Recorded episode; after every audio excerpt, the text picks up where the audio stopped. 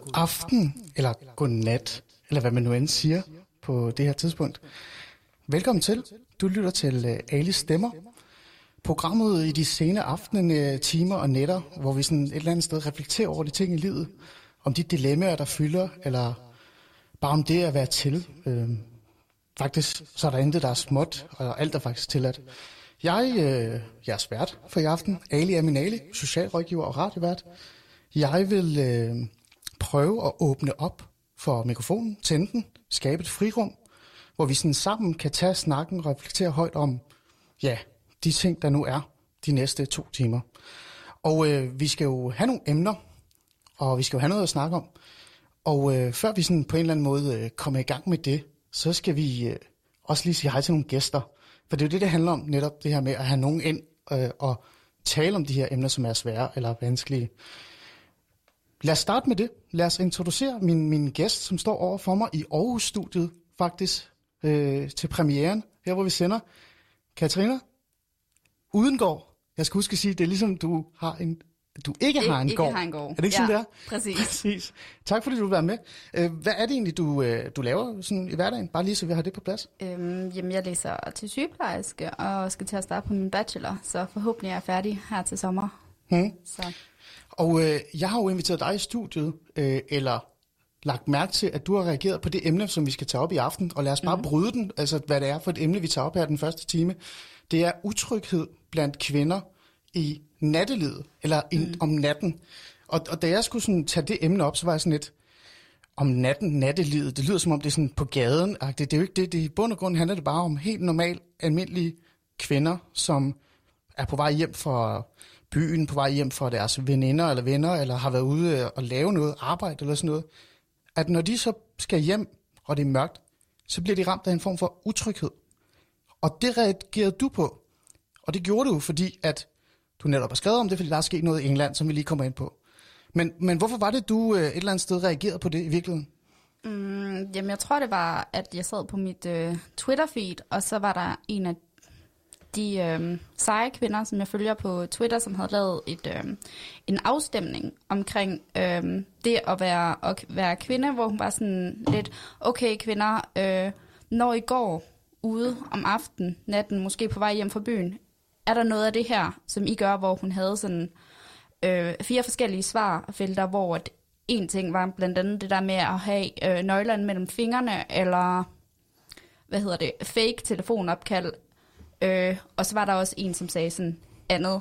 Og jeg tror, at den ramte øh, lidt, fordi at øh, jeg begyndte at være sådan lidt, gud ja, det, det sker jo, øh, og det er også underbevidst for, for mig selv af. Øhm, fordi det, som jeg skrev, det er, at øhm, jeg decideret ikke er bange for at gå på gaderne i Aarhus.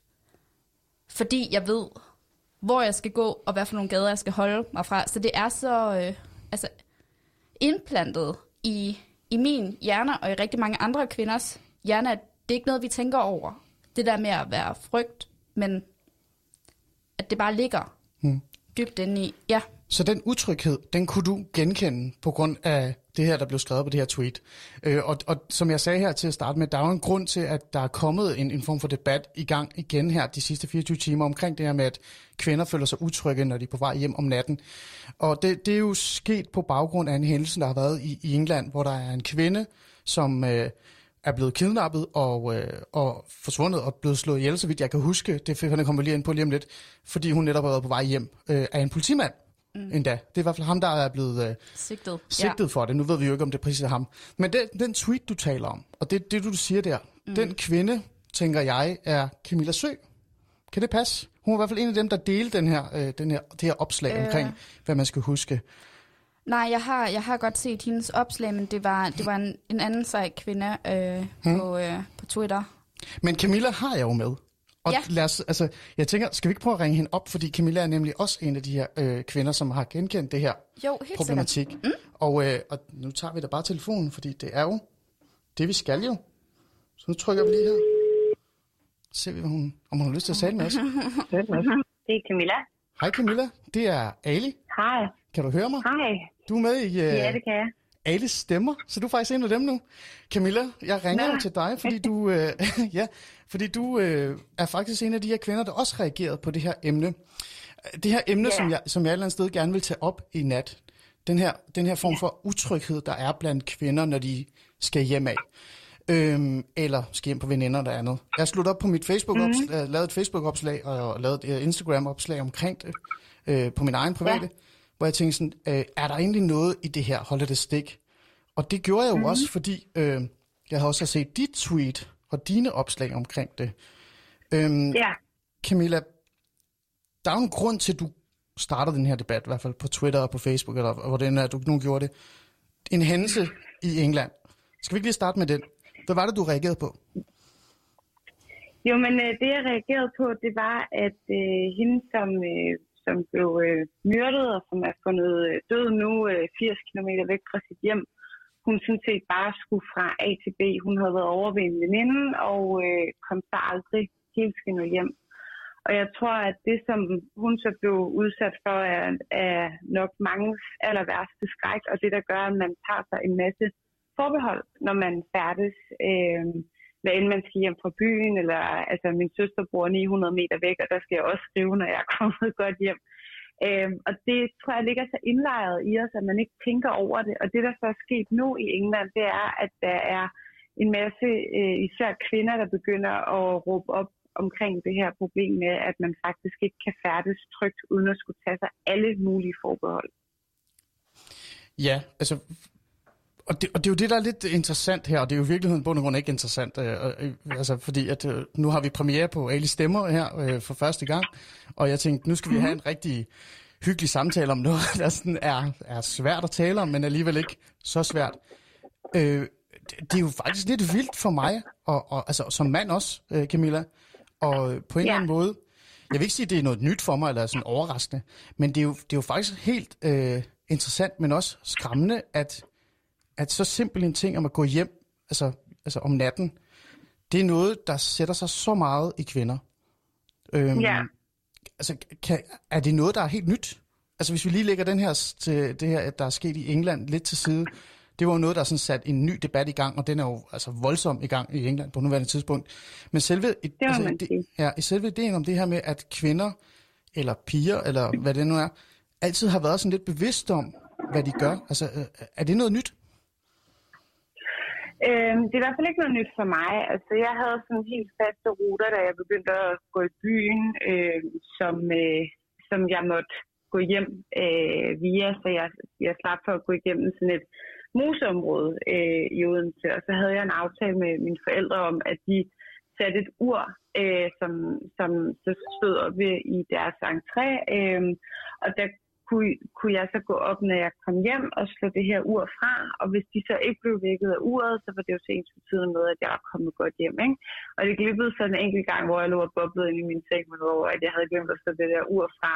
Men det var faktisk en rigtig god sikkerhed for os alle sammen, fordi mine forældre skulle ikke holde sig vågne til langt ud på natten, og jeg skulle ikke have det der pinlige øh, møde med mine forældre, når jeg kom dallerne hjem i en vodkabrænder fra byen som sytten-årig. Øh, så på den måde var det en god måde, sådan et, en slags sikkerhedsnet, om man vil, ikke? Men jeg synes altid, jeg har taget mig de her forbehold. Øh, til gengæld har jeg også tænkt lidt over, siden vi snakkede sammen forud for programmet, at når det så går galt for måske særligt de unge fyre, så går det også rigtig galt. Altså fordi de måske vælger nogle ruter, hvor at de kommer til at cykle tæt på vand og så drætter i. Og der er ikke nogen, der leder efter dem, fordi når jamen, de, de klarer sig jo nok, eller de er nok gået omkuld hos kammerat, ikke? Altså, så der er nogle andre, vi, vi er lidt bedre til, tror jeg, øh, at passe på hinanden som kvinder, end, end unge fyre er, er mit indtryk. Og, og det er jo noget positivt. Altså, lad os bare være det omkring det, det her med, at, at man er bevidst og, eller, og nysgerrig eller opmærksom på, ens, om ens veninde er kommet hjem eller ej. Men jeg kan jo ikke undgå at tænke ja. på det, det tweet, du også delte, som også bliver nævnt her en lille smule, omkring det her med nogle ja. forholdsregler eller nogle forbehold, man har, man tager. Altså, øh, mm. man skal huske at skrive sms til ens veninder. Man skal huske at øh, lægge mærke altså, til, hvis der er nogen, der er i nærheden. Man skal eventuelt for eksempel lave et fake opkald, eller faktisk ringe til en. øhm, yeah. Det er jo lidt vildt at tænke på, Camilla. Eller hvad? Eller ja, er det bare det, ja, en virkelighed? Ja, det er det. det Jamen det er det, og når jeg, når jeg siger det til nogen, altså øh, øh, mine jævnaldrende øh, altså mænd i min omgangskreds, så, så er de også sådan helt okay, wow, altså det tænker de aldrig over, når de går fra A til B. Altså jeg går tit og hører lydbøger øh, og kan så slå øh, noise cancelling til, så det kan høre noget omkring mig andet end lige præcis den her lydbog. Og der er jeg meget bevidst om, at jeg slår ikke noise cancelling til, hvis jeg går steder, som ikke er sådan på offentlig øh, vej. Altså hvis jeg går øh, i noget skovområde eller ude ved Amagerstrand Park eller et eller andet, så slår jeg det fra, så jeg kan høre, hvis der er nogen, der ligesom kommer op på siden af mig.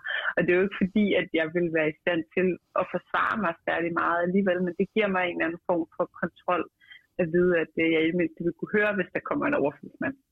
Mm. Er det noget, du kan genkende, Katrine? Ja, det der med at tage forbehold. Ja, altså forbehold som, altså nu har jeg lige fundet den, øh, gå en omvej hjem fra en aftale, lave et fake telefonopkald på vejen, ved hvordan man holder et sæt nøgler som forsvar mod overfald, for den mm. sags skyld også. Undgå at høre musik, så det vil kunne høre nogen bagom, det er jo det, Cam- Camilla lige nævnte, ikke? Ja, altså på det punkt, der tror jeg måske, at der har været lidt anderledes end Camilla. Øhm, nu har jeg altid øh, i starten af min øh, ungdom været så privilegeret, så at sige, at øh, jeg har boet inde i midtbyen, så jeg har aldrig været sådan vildt langt øh, hjem til der, hvor jeg bor. Øh, men når det er, så har jeg sgu været hjem fra byen, så har jeg jo altid taget den vej, okay, hvor er der flest øh, mennesker? Men jeg har så brugt den teknik, at jeg har taget, hov, jeg har taget musik i ørerne, og så puttet det største bitchface, hårde bitchface på, og så er det bare, altså ligner en, der ved, hvor det er, jeg skal hen, egentlig, og så højt op for musikken, fordi at, altså, fordi det der med, at folk catcaller, og hvis det er, du først begynder at respektere... Hvad, hvad er catcall, bare lige for... Det er øhm, for eksempel en... En fake, et, altså et falsk opkald? Nej, øh, catcalling øh, kan være for eksempel for fyre, som råber Nå. et eller andet efter okay. dig, øh, du ligger, eller du skal med i Hvad byen. Ved jeg? Nej, præcis. øhm, altså, så er det bare højt op for musikken, og bare bitchface på, altså sådan, og være... Altså, jeg har virket så hård, altså set så hård ud som overhovedet muligt, fordi at jeg, jeg, jeg vil gerne give den der, den der attitude med, at don't fuck with me. Mm. Mm. Øhm, og det synes jeg jo også, at det er jo fuldstændig, altså, tragikomisk, at det er noget, jeg har, jeg har gjort per definition for at, for at undgå ubehagelige situationer. Mm. Fordi en ting er nemlig det der med catcall, men jeg er så også typen, når det er fuld, at jeg ikke vil kunne lade være med at respondere på det, altså at svare igen. Og det er jo så der, hvor det er, at en potentiel situation godt kan opstå, fordi hvis der du først altså, ja. begynder at respondere på det, så kommer de over, og altså, jeg tænker, hvis det er, de tager fat i mig eller sådan noget, så lukker jeg fuldstændig ned. Og... Ja, ja. ja. Øhm, Camilla, det lyder jo lidt som om, at det her, det, det er jo noget, alle kvinder på en eller anden måde tænker over. Altså, nu siger jeg ikke, at alle kvinder føler sig utrygge i den forstand, at de regner med, at de bliver altså, slået ned eller voldtaget, eller, eller møder en eller anden mand, der virkelig sådan, skriver fat i dem. Men den her, øh, den her, deres bevidsthed omkring, at, at det kan faktisk godt ende galt, øh, når man går hjem. Yeah. Øhm, har du selv oplevet noget lignende? Altså, dig selv? Ja, jeg vil, altså, skyld mig at sige, jeg tror også, der er mange mænd faktisk, der tænker over det. Øh, men det er mere også i forhold til... til overfald, hvor jeg tror, at det der inde på nethinden hos kvinder, eller i hvert fald hos mig selv, det er voldtægt. Altså, det er sådan en, min største skræk i hvert fald, ikke? Øhm, ja, jeg havde en studieveninde, hvor der var en, der fulgte efter hende på vej hjem fra byen, og som simpelthen fulgte øh, efter hende hele vejen op af hendes øh, trappe, og begyndte at skubbe på hendes hoveddør, så hun sådan fysisk måtte smække hoveddøren lige i ham, øh, fordi ellers var han trængt ind i hendes lejlighed, ja. Øhm, og også selv oplevede, at der var en øhm, her for øh, et års tid tilbage, som kørte op på siden af mig, da jeg var på vej hjem på byen, for at spørge om vej til noget. Og det synes jeg jo i udgangspunktet, man skal hjælpe nogen med. Og jeg står der og fægter med armene, på et tidspunkt stiger han ud af den her bil og kommer hen på fortovet helt tæt på mig. Og jeg siger til ham, om han ikke godt er venlig at gå ind i bilen igen, fordi jeg synes ikke, det er så rart. Og hvor han faktisk kommer tættere på, men sådan siger han, jeg gør der ikke noget. Mm. Og det var bare, altså, det var svært for mig at forstå, at han ikke kunne se på mig, at jeg var øh, rigtig bange. Og der endte jeg med at gå en kæmpe omvej på vej hjem, fordi jeg tænkte, han skal i hvert fald ikke kende min adresse. Øh, det var utrolig ubehageligt, at han ikke respekterede, at jeg sagde til ham, at han skulle blive siddende med sin bil. Mm. Det, altså, det lyder jo... Det, det er jo ah, sindssygt. Ja, præcis. Altså, det, det må jeg ærligt indrømme. Øh, det gør det. Altså, jeg kender jo godt til det her med, at man som, som, øh, som kæreste, eller som, øh, som ja, lille før jeg siger storebror også, på en eller anden måde øh, husker på at sige til sin veninde, eller sin kæreste, for den sags skyld, eller sin lillesøster, som jeg siger, at hvis de nu føler, hvis de føler sig utrygge, så skal de lige tage deres telefon op og lige ringe til en. Hvis de kan mærke, at der er nogen, der går efter en, så skal de gå hen til nogle andre eller et eller andet. Men jeg har aldrig rigtig tænkt over, øh, hvor, hvor, altså, hvor voldsomt det faktisk er for, øh, for kvinder i virkeligheden at leve med den der øh, idé om, at det her kan ske for dem, bare fordi de er på vej hjem. Øhm, mm. Altså, jeg, jeg var jo sådan lidt i tvivl. Altså, nej, det er jo ikke, fordi jeg er i tvivl. Øhm, da jeg så det her... Øh, det her emne lige pludselig eksploderer de sidste mm. tolv tretten timer, fordi der netop er sket det, der er sket i England med, med den her kvinde, som reelt desværre er blevet slået ihjel i virkeligheden, ikke? Og jeg tænkte, kigger også på dig, Katrina, her, mm. og Camilla, du også med her. Øhm, jeg tænkte sådan, er det virkelig så, altså så voldsomt? Er det en, en, en overreaktion? Er det fordi, at man sådan tænker, okay, nu skal vi have den her tryghedsproblem-samtale igen, fordi vi har jo haft den her snak om utryghed blandt kvinder i mange år. Mm. Altså jeg kunne google tilbage til to tusind og to, så jeg lavede jo et opslag, hvor jeg bedte kvinder om at dele øhm, mm. deres historie med mig. Og, og jeg må ærligt indrømme, at jeg er faktisk chokeret over, hvor mange, der er kommet ind. Der er kommet rigtig, rigtig mange yeah. ind på meget få timer. Øh, helt hen fra okay. altså, både historier, som er små, altså som, som I nævner I to her, mm. til sådan reelt, altså sådan stalking-historier, eller nærmest, altså, øh, eller for eksempel altså, historier om kvinder, der holder sig væk fra visse områder, som de aldrig kommer efter klokken otte, klokken ni, klokken ti. Øhm, jeg kan lige nævne en af dem her. En, okay. øh... Altså, før det er, at du også lige går videre øh, med det, om jeg må komme med en... en ja, altså, ja, for hulen da. Ja. Øhm, altså, jeg er jo storesøster, og øhm, ja, så selvfølgelig til en, øhm, til en ung kvinde, øhm, og hun har arbejdet på, på en bar i Aarhus på et tidspunkt. Og efter det var, jeg fandt ud af, hvad for en bar det var, og da hun sagde, at de går ikke ud af hovedindgangen, når de har fri, øhm, men de går ud af bagindgangen, velvidende for mig om, at den bagindgang øh, er ud til det, som vi i Aarhus kalder voldtægtsgaden. Øhm, der har jeg som... Hvad, hvad, voldtægtsgaden? Ja, Fiskergade i øh, Aarhus, som ligger øh, parallelt sammen med, med åen, øh, som er en meget øh, lang, dyster gade. Øhm, bliver kaldt voldtægtsgade. Er øhm, kendt som voldtægtsgaden, ja, af stort set alle, som er i Aarhus, og det er ikke kun herinde for de sidste fem år. Jeg havde lavet et tweet, øh, hvor det er blandt andet refererer til den her gade, Fiskergade, øh, hvor det er, at der var flere, øh, også den ældre generation, som var sådan, når den gade holdt alle sig så også fra, for eksempel i firserne, halvfemserne. Så det er en gade, der har Øhm, det er ry, og jeg kan bare huske, da jeg som, som storesøster fik at vide, at, øh, at min søster skulle ud af den gade, og nogle gange så var det jo også bare nogen, hun ikke kunne følges med, fordi hvis det var, hun var en af dem, der skulle lukke, hvor jeg også bare var sådan, du kan ikke, du kan ikke gå der mm. alene, altså så må, du jo, så må du jo ringe til en, eller så må du bede den der måske, så må du vente en halv time til det er, at den anden der også går, mm. går for du skal ikke gå, der, gå igennem der alene. Ja. Jamen, altså, du kommer, nu kommer du ind på nogle af de her, øh, lad os starte med dem, mm. øh, Camilla, det kan du også lige, måske kan du genkende der.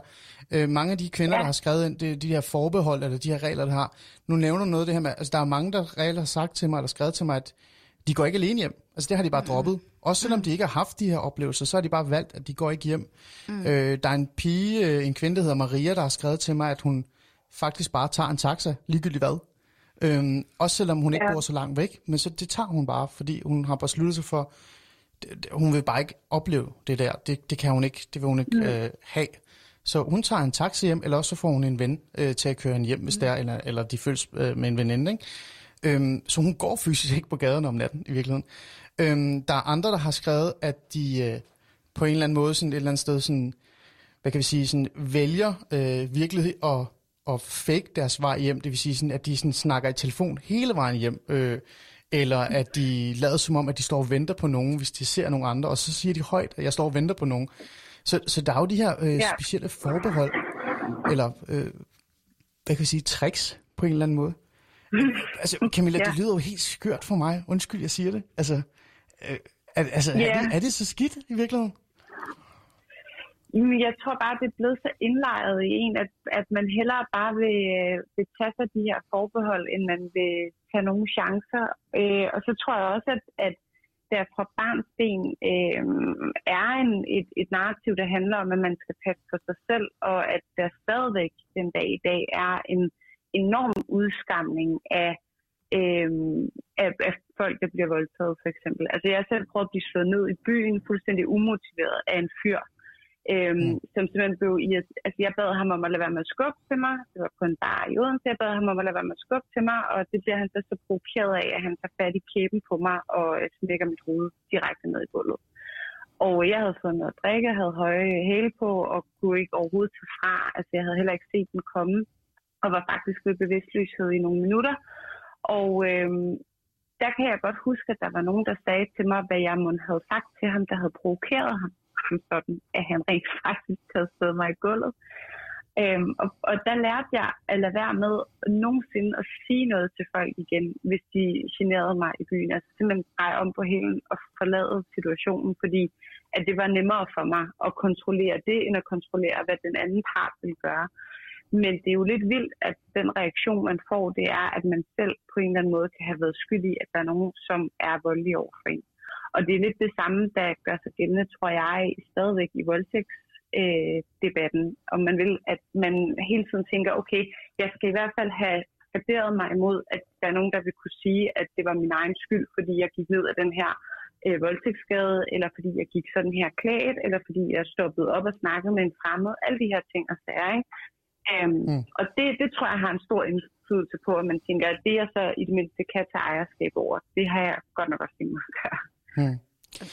Og jeg tænker også, at øh, altså, nu skal vi senere her snakke om, hvad det er, der kan hjælpe med, med at på en eller anden måde sådan at forhindre den her følelse af utryghed. Og jeg tror ikke rigtigt, man kan fjerne den fuldstændig, øh, Katrina, men, men det er jo måske at fortælle de her historier, fortælle de her forbehold, og fortælle de her regler, kvinder faktisk bare øh, kan bruge af, bare fordi, at de skal hjem fra en bytur, eller skal hjem fra, fra den anden. Måske vil det hjælpe. Altså, øhm, lad mig lige komme med nogle af de her historier, der er kommet til os, øh, eller til mig, fordi jeg synes, de er rimelig vigtige øh, at tage op. Øh, der er en her, som har skrevet, som gerne vil være lidt anonym. Hun skriver, øh, jeg læser lige op herfra. Hendes historie er, at en helt almindelig kold søndag aften i december for to år siden, var på vej hjem fra en middag med nogle kollegaer. Øh, hun skriver, jeg havde vel en lille kilometer hjem. Jeg gik i min egen verden med musik i ørerne, da jeg pludselig mærkede en hånd på min skulder.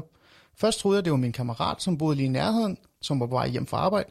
Men så stoppede vedkommende op, tog hårdt fat i mine baller og kyssede og slikkede mig på kinden. For så at komme op på sin cykel igen og cykle videre. Jeg var stivfrossen, og jeg kunne slet ikke bevæge mig, før jeg pludselig begyndte at løbe hjem af en masse omveje. Men jeg kunne hele tiden se ham cykle rundt. Jeg var rædselsslagen, og det er jeg stadig. Hvis jeg den i dag, altså dag i dag, går alene i mørke og ser en skygge bag mig, kan jeg mærke, hvordan hele min krop bare går i panik. Så jeg er på ingen måde tryg ved at gå rundt alene om aftenen. Og det er en, der reagerer på det her med, føler du dig tryg om natten, ikke? Det er jo en voldsom historie. Ja, det er vildt. Men det er også meget interessant. Det var rigtig vigtigt at få den der med, fordi der netop har været i forbindelse med samtykke, i forbindelse med Me Too-debatter og sådan noget. Hele den her, hvorfor sagde du ikke bare fra, så der var nogen, der tog dig steder, hvor du ikke ville have, at der blev taget på dig. Og den beskrivelse, som hun kommer med her, nemlig at hun fryser, at hun ikke ved, hvordan hun skal reagere, øh, men simpelthen mm. går, øh, altså bliver helt stiv som et bræt, går meget igen, synes jeg, når man mm. hører nogle af de her øh, overgrebshistorier. For det er jo et klokkeklart overgreb, ikke? Jo. Jeg er jo i nærheden af at have givet samtykke til, at han må stå og rage på hende på den måde. Nej, nej, overhovedet ikke. Altså, der er... Jeg bliver nødt til bare at dele de her historier, for jeg synes, det er utrolig vigtigt at have mm. dem med. Der er en Tine, der har skrevet herind i forhold til hendes oplevelse med det her med utryghed. Hun siger, at... Øh, jeg læser op, hvad hun skriver. Jeg prøver ikke at lade mig styre af frygt, men jeg har svært ved at løbetræne, når det er mørkt. Mm. Og ikke så meget, fordi jeg skal tage mig sammen for at løbe, men fordi jeg løber bedst med musik i ørerne. Og det er jo det, der vi taler om, det der med, når man har musik i ørerne, så, kan man ikke, så er man ikke bevidst om, hvem der er omkring en. Det var der, du nævnte det, ikke, Katrina? Yeah. Øhm, øh, hun skriver, og så begynder jeg at blive bekymret for, om, der er, om det er klogt, altså at løbe rundt i mørke med musik i øret. Mange kvinder har jo fået at vide, at man dermed er nemmere offer, altså nemmere at snige sig op på og overraske. Altså i sig selv skræmmende, i virkeligheden, ikke? Ja, øhm, så derfor så hun afholder hun sig faktisk fra at løbe om natten. øh, til trods for, at øh, hun faktisk gerne vil. En anden ting, hun nævner, som vi også har været inde på, det er de her fake telefonopkald. Når hun går hjem alene, yeah. så har hun en tendens til at ringe til sin kæreste og tale rigtig højt. Øhm, det er jo historier, der går igen og igen. Det er jo de samme. Det, det er de samme yeah. teknikker, ja. Ja, Katrina, hvad tænker du? Øhm, jamen, altså generelt set, så synes jeg faktisk, at det er sindssygt, at man som kvinde lader sig lader sig begrænse på grund af, på grund af frygt, fordi at du... Ja, lige... fordi det er jo en begrænsning, ikke? Ja, præcis. Det er det der med, okay, så kan jeg ikke løbe om aftenen. Der er nogen, hvor det er, kunne jeg forestille mig, at det er fint nok at løbe om, om aftenen, fordi at der, der er måske ikke så mange, så det er, at det vil jeg i hvert fald personligt selv øh, øh, gerne, fordi at øh, så kan folk ikke se ens kampsved og bare ligne, jeg ved ikke hvad. Er du en af dem, der løber med hænderne oppe i luften og skriger? Jeg løber overhovedet ikke, jeg er lige så, jeg er lige så lad være med det der. Det kunne godt være. Øhm, men jeg synes netop det der med at, at lade sig begrænse, fordi det er, at øh, der med det samme kommer en masse af de her tanker. Hvad hvis det her sker? Hvad hvis det er, der er en, der løber, altså kommer op? Og worst case, altså at jeg bliver voldtaget eller overfaldet eller et eller andet. Fordi så den første tanke vil jo altid være, jamen så får jeg jo at vide, at det er min egen skyld. Jeg kunne bare lade være med mm. det her. Mm. Fordi at det er der jo så mange... Øh, der siger, og, altså, og folk fraråder at, at gøre det her, hvis det er, at, at du er kvinde, så det er, der bliver sat begrænsninger øh, for dig, og hvis det er, du bliver udsat for et overgreb, så er det jo per definition lidt det, samfundet siger, jamen, det er din skyld, fordi du kunne bare have taget din, øh, din forbehold. Hmm. Øh, Camilla, øh, Tina har faktisk også kommet mm. med sådan et eksempel, hvor hun sådan... Øh, føler selv, at hun er overreageret, hun, hun er jo ikke hundrede procent sikker på, om det var en overreaktion eller ej. Øh, læser den lige op. Jeg har faktisk engang vendt mig om og skældt en mand ud, der gik tæt på mig, kun et par meter væk fra mig. Det virkede helt hysterisk, men jeg freakede ud over, at hun, han gik så tæt på et mørkt sted klokken to om natten, og der var ikke andre i nærheden yeah. af os. Han havde helt klart ikke tænkt over det. Det er jo også en reaktion i virkeligheden, det der med, at man går rundt. Yeah. Og, og, da vi to talte sammen før øh, aften, øh, der nævnte du noget med det her med, at, at det, mænd, nogle mænd er også bevidst omkring det her. Altså det der med, at de faktisk ja. tænker over... Altså, hvad, hvad var det for noget? Prøv lige at fortælle det. Jamen, jeg har fået rigtig mange øh, kommentarer og beskeder. Øh, jeg snakkede også med en om det i morges, det, og han er meget høj. Han er over en komma halvfems. Og hvor han siger, at hvis, hvis jeg kommer gående bag en kvinde, og det er mørkt, øh, så skifter jeg ofte fortov. Fordi at det kan være ubehageligt for hende, at der kommer sådan et kæmpe højt menneske bagved. Okay. Øhm, og det var også lidt det, som, som den her historie øh, vidner om, at hun kommer gående der, at det er mørkt, der går et... Jeg formoder, at det også har været en høj mand, der er gået bag hende, ikke? Som hun har givet ham den her skydeball. Så det og godt, der var der faktisk lav. flere, der sagde... Ja. ja. men, men altså, jo jo, du går med hættetrøje, kan sker det, oh, okay. det er meget bedre. Så, okay, men, tilbage til din men, historie, Camilla. Ja. Lige præcis. Men min pointe er bare, at der er jo også mange, der tænker over det, og der er også rigtig mange øh, mænd, der er søde til at hjælpe deres veninder godt hjem, og så videre, så videre. Så det er jo ikke, altså, det er jo selvfølgelig ikke alle mænd, som er nogle øh, overfaldsmænd. Men jeg tror bare, når man står der klokken lort om natten, og måske også har fået et par øl og sådan, så har du ikke lyst til at tage nogen chance, fordi du er sgu ikke sikker på, om ham, der går bag dig, han er en af de gode, eller om han er øh, en røv, ikke? Jo. Ja, altså, jeg, jeg synes også, det er vigtigt at pointere, at altså, det er jo ikke alle, med, altså, det er ikke alle mænd, som er sådan, som har onde intentioner. Nej, så du vil ikke have i morgen, der skal alle mænd holde så langt væk fra at gå ved siden af en kvinde om natten? Nej, eller? nej, men jeg synes også, at det er, at mænd måske også skal tænke over det signal, som de ligesom udsender, fordi at en ting er, at det er dagslys, men også noget andet det her med, at, altså, at mænd måske bliver mere bevidste om, hvad det er, at der egentlig kan skabe utryghed for kvinder, når de færdes øh, ude om aftenen, fordi netop det her med, at godt være, at de ikke, de ikke tænker over det, men at man, at man går tæt, tæt øh, mm. bag en, øh, en kvinde, og virker lidt som om, at det er samme vej, som man skal. Øh, men også ligesom at have de der forbehold med, okay, kvinder er bare generelt utrygge, når det er, at de går ude om aftenen. Øh, altså, så det er jo ikke det her med, at, at alle mænd skal blive øh, betragtet som potentielle voldtægtsmænd. Det er jo slet ikke det, jeg siger.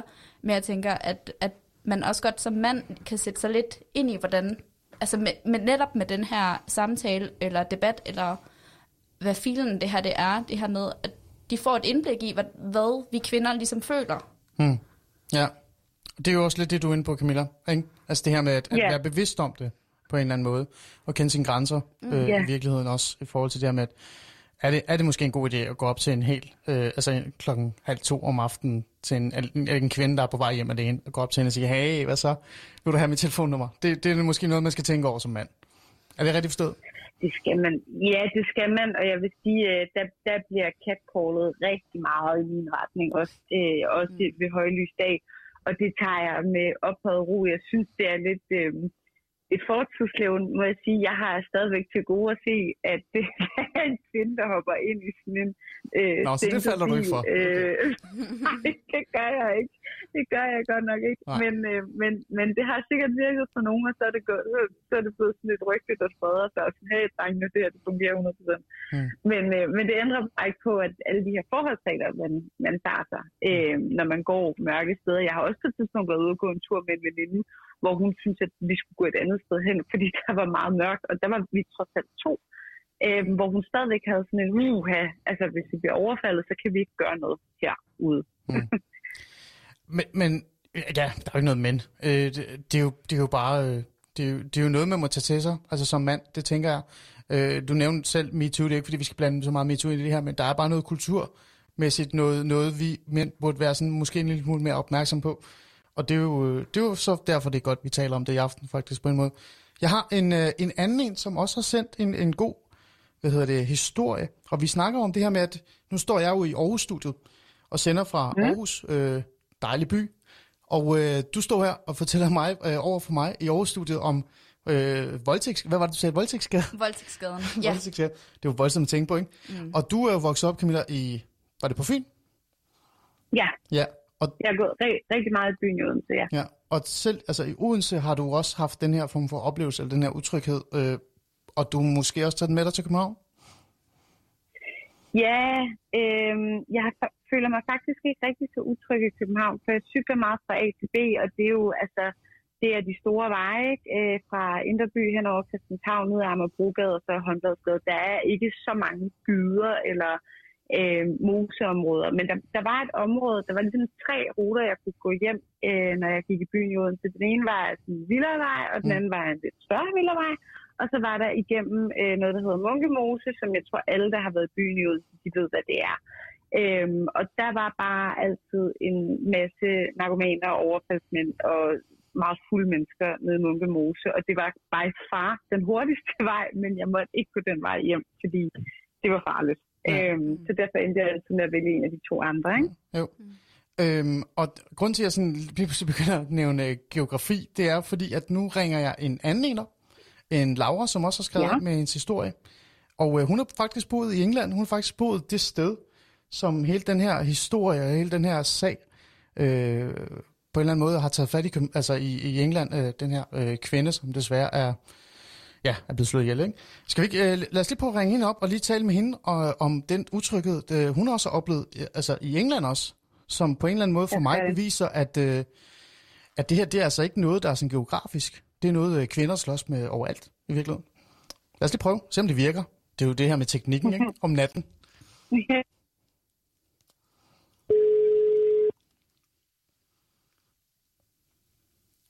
Laura? Hej Laura. Det er Ali fra Ali Stemmer. Hej Ali. Kan du høre mig? Det virker som om det at vi har, vi, det virker som om vi har sat Camilla på standby. Det er også meget godt. Så kan hun holde en lille pause og lytte med. Laura, jeg ringer jo til dig, fordi du har sendt mig en e-mail. Øh, øh, ja. Det er sådan på en eller anden måde uh, lavet det her opslag på min Facebook omkring det med at, at er virkelig det her utryghed noget, øh, som kvinder kan mærke om natten. Tager de de her forbehold? Mm-hmm. Og undgår de for eksempel sådan at gå alene og alt det her, ikke? Og der reagerede du først med at skrive øh, på Instagram til mig, og så sagde du, jeg kan ikke, der er for meget. Jeg, det, der er ikke nok plads. øh, og så sendte du mig en, en lang mail. Øhm, I mailen, der fortæller du faktisk, at du har boet det sted, hvor hele den her sag i England øh, øh, altså handler om, eller er startet. Øhm, kan du lige fortælle, hvor det er, du har boet? Ja. Jeg boede for nogle år siden i det sydlige London, nærmere bestemt sådan lige tredive minutters gang fra Clapham Common. Der er en, en stor park, mm. og jeg er faktisk kommet rigtig meget på den her gade, der hedder Leithwaite. Jeg havde en god veninde, der boede der. Og det er jo to steder, som var en del af den rute, som Sarah Everard tog øh, den aften, hun øh, aldrig kom hjem fra. Mm, og det er kvinden, som, øh, som det... netop handler om den her, altså den her sag, der er blusset op i hjemlandet? Ja. Jo, så det er jo virkelig, øh, det rammer jo mit, øh, mit øh, kryg, til at sige, mit sted i London. Mm. Øh, lige fem minutters gang fra den gade, der ligger helt bylivet i, i Battersea. Okay. Hvor jeg jo altså plejede at have mine fredage og mine hverdage. Øh, og hvor jeg jo aldrig nogensinde er gået hjem fra. Øh, prøv prøv at sige det igen. Du har aldrig gået hjem fra? Jeg, jeg har aldrig gået hjem, altså gået hjem fra byen i England. Okay. Øh, jeg kan jo ikke forestå på et tidspunkt. Jamen det måtte jeg simpelthen ikke fra mine mandlige venner. Øh, de synes, jeg var fuldstændig vanvittig bare at overveje at gå. Jeg tror måske, jeg ville have tyve minutter hjem på oplyst vej og i boligkvarterer, øh, der var pæne. Altså der var vitterligt, det kunne ikke have været mindre farligt. Øh, men det var simpelthen fuldstændig udelukket. Og om det så var, altså det endte med at stå og vente på mig på bussen, med bussen. Jeg skulle ikke stå alene og vente på den. Mm. Øh, jeg skulle snakke i telefon hele vejen hjem. De kørte mig hjem nogle gange, de sendte mig ind i Uber, og hvis der ikke lige var noget, jeg kunne få, så gik de simpelthen hele vejen med mig hjem. Øh, fordi London er jo en stor by, og den er farligere end København og nogle andre danske byer. Mm. Øh, men jeg tror, der hvor Sarah Everard har ramt ned i noget, er jo, at hun ikke gik om natten. Mm. Hun gik klokken enogtyve en onsdag aften. Ja. Mm. Altså det er jo... Øh, Det er jo vanvittigt at tænke på, hvor lidt, altså hvor meget frihed, der, bliver, der har været indskrænket, når bare det at gå klokken enogtyve onsdag mm. kan altså slå dig ihjel.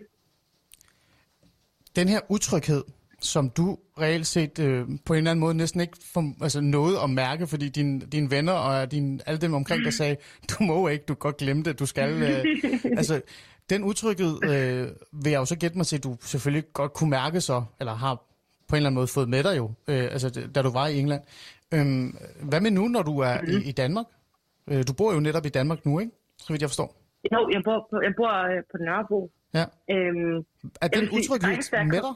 Altså, er du, er, er, er, fylder den stadig hos dig? Eller har den altid været der i virkeligheden? Ligesom vi hører de, alle de her kvinder, der har skrevet ind til mig. Ja, altså både og. Man kan sige, lige efter, at øh, jeg var kommet hjem fra England, der var den markant mere til stede. Altså, der fyldte det virkelig, når jeg så gik nogle af de der ruter, mm. jeg plejede at gå, før jeg flyttede, da jeg stadig, altså, før jeg flyttede til England. Som jeg havde gået hundredvis af gange, lige pludselig var de enormt ubehagelige. Mm. Øh, og min fornemmelse af, hvor langt jeg kunne tillade mig at gå, var også blevet markant mindre.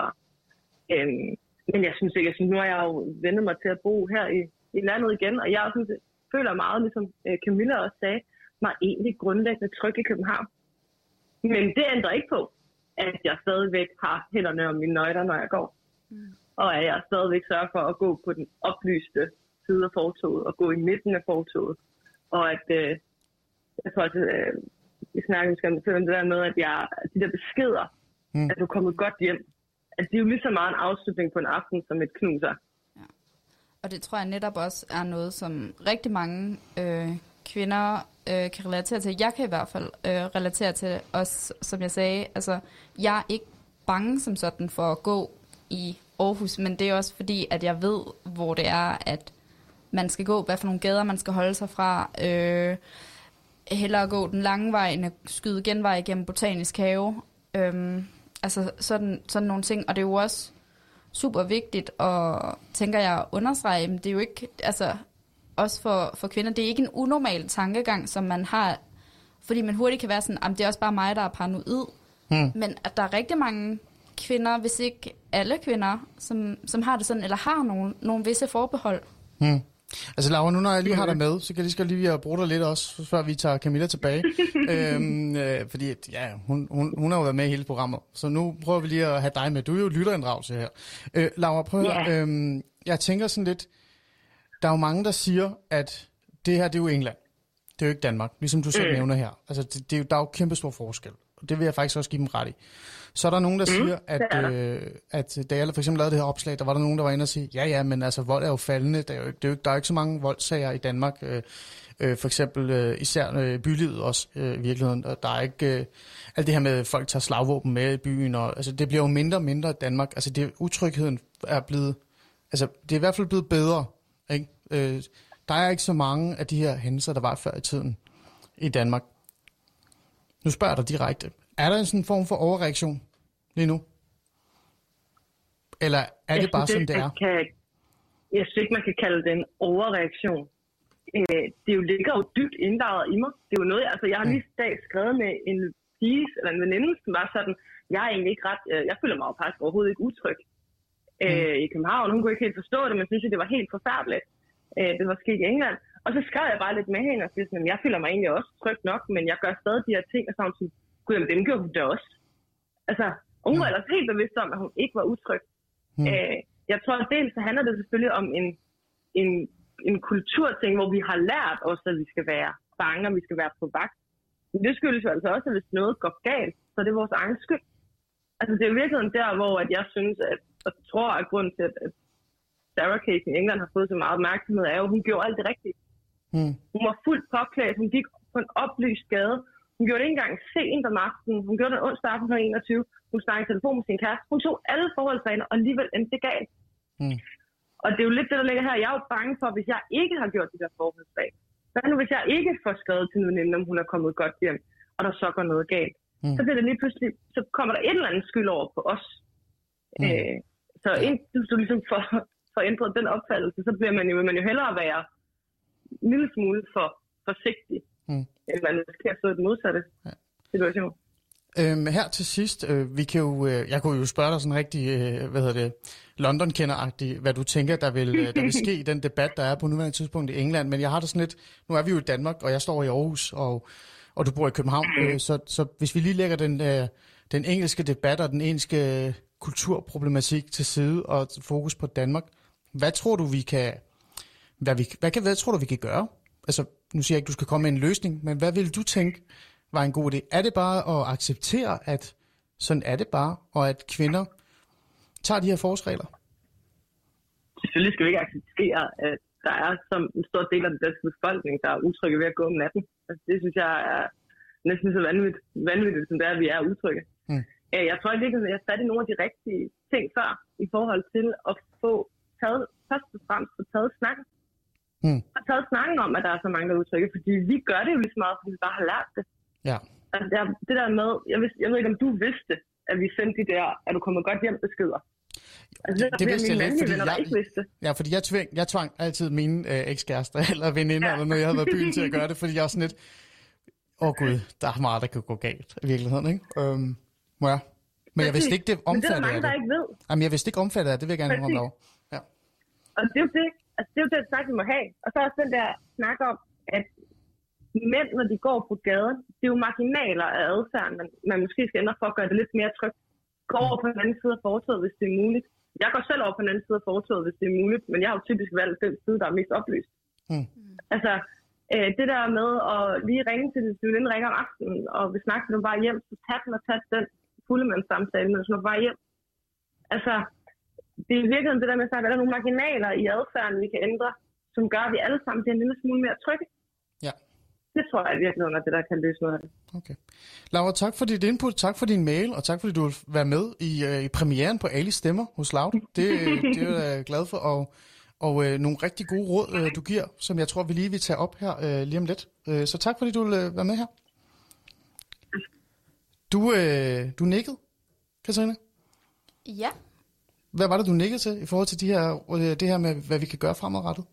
Jamen, jeg synes faktisk, at det lyder altså, super, altså super godt, øh, at man ligesom tager samtalen også i forhold til øh, opfølgningen på hele Me Too-debatten, egentlig, fordi jeg synes, at det, altså, det hænger rigtig godt sammen, ja. at, øh, at man ligesom også begynder at, at tale om, hvad det er, der gør os utrygge, hvad er det, vi, vi er bange for, at, at vi også begynder ligesom at rejse os op og sige, jamen det her det er faktisk en reel usikkerhed, en reel utryghed, som rigtig mange kvinder øh, render rundt og har.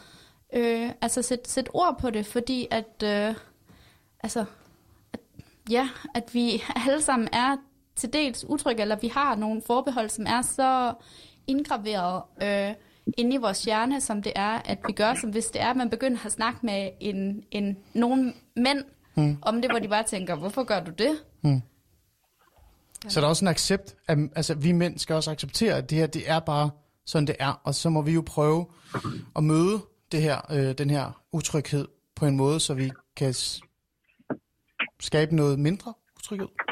Jamen, jeg tror, jeg tror, det er en god idé, altså, at, øh, at man får en, en dialog om det. Altså ikke kun, at det er os kvinder, der har en, øh, en dialog om det, eller rejser os op og siger, altså nu, nu er det her nok, men også, at vi inviterer mændene hmm. ind i, øh, i den her dialog, og altså ligesom måske prøve at forklare, at det her det er for vores synsvinkel, så det er, at de måske også kan leve så lidt mere ind i det, fordi jeg så jo på, blandt andet på Twitter, at der var en mand, som meldte sig altså ud, fordi han var sådan, jamen jeg har også det forkerte køn i forhold ja, til, ja. til alt det her, øh, fordi han ville jo ikke kunne leve sig ind i det. Hmm. Øh, og det kan godt være, at han ikke kan leve sig ind i det, men vi kan hjælpe ham til at forstå, hvad det er, vi, vi som kvinder føler, når det er, at øh, vi går øh, ude på... Altså hvis det er, vi for eksempel går igennem Botanisk Have, der så er en... Øh, en høj mandlig skikkelse eller sådan noget, som kommer, kommer tæt på, altså hvad, hvad det er, det gør hmm. ja. øh, op i hovedet på os, altså alle faresignalerne bare, altså... Bomser igen. Præcis, ja. ja. ja. Det kan jeg godt. Camilla, du med igen? Ja. Ja. Du blev, du blev smidt af. Lytterne var vigtige. Jamen, ved du hvad, så, øh, jamen, så hentede jeg lidt rødvin og hørte noget Carlo Monoki med ham, så ja. tænker han ringer nok tilbage. Det, det plejer han. Og det, det, ja, det gjorde jeg selvfølgelig også. Øh, jeg, jeg, jeg kan lige sige til, til lytterne, der her, det med Camilla siger, at jeg plejer at ringe igen, det er fordi Camilla har været med i et andet program, jeg, jeg engang har haft, øh, så hun regner stærkt med, at jeg ringer til. Sådan er det. Øh, og det er jo fordi, Camilla, du er en vigtig stemme, og det er netop det der med, at du, du aktivt har deltaget i, i den her debat, og du har også været en af initiativtagerne bag øh, Me Too, en blandt os. Øh, hvad hedder det, kampagnen, yeah. Så du er jo ikke bare en ligegyldig, irrelevant person. Du er jo vigtig, du er derfor, jeg har dig med i aften, Camilla, og det er også derfor, jeg ringer til dig igen. Camilla, det, det, her, med, det her med, at hvad gør vi så fremadrettet? Øhm, yeah. Der er noget kultur, vi skal gøre op med. Der er en, vi mænd skal have en forståelse for, den her utryghed, den sidder blandt kvinder, som du også siger, Katrina. Det har du jo også sagt, Camilla. Øhm, mm. Det er jo noget, vi kan arbejde med. Er det ikke rigtigt? Ja. Yeah. Jo, altså jeg tror grundlæggende, at der er mange, som altid sukker efter, at hvis man har en udfordring, så skal man gå ind og lave nogle regler. Øhm, og det er, det er en, er en fin tilgang i mange tilfælde, men når det kommer til sådan menneskelig interaktion og de signaler, vi sender og sådan noget, så kommer man ikke bare ud om det med at lave nogle regler. Øhm, det gælder sådan set også hele vores samtykkedebat, altså hvornår er det, man så samtykker, og, og der er nogen, der siger, det kan vi ikke finde ud af, hvis ikke vi skal hive en idé frem og sådan noget. Grundlæggende handler det om, at man skal være bevidst om, at man øh, har nogle privilegier, og i det her tilfælde, der har man bare som mand, øh, særligt hvis du er en meget høj mand, så har du det privilegie, at der ikke er ret mange, som vil kunne øh, overfalde dig. Til gengæld kan du godt blive et truende på nogle af dine mennesker.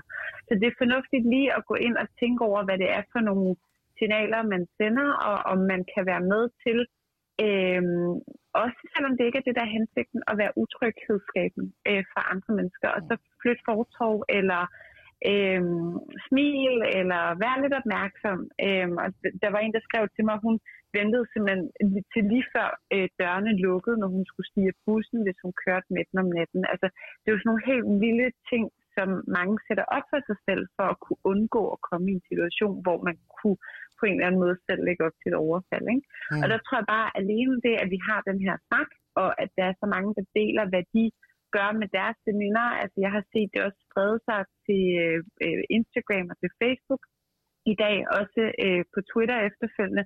Øh, det her med jamen, at skrive, at du kommer godt hjem eller vel hjemme. Øh, plejer altid at sige til mine veninder, hvis hun ikke skriver, når hun er kommet øh, hjem, så ringer til politiet. Og der er vi heldigvis ikke noget til nu.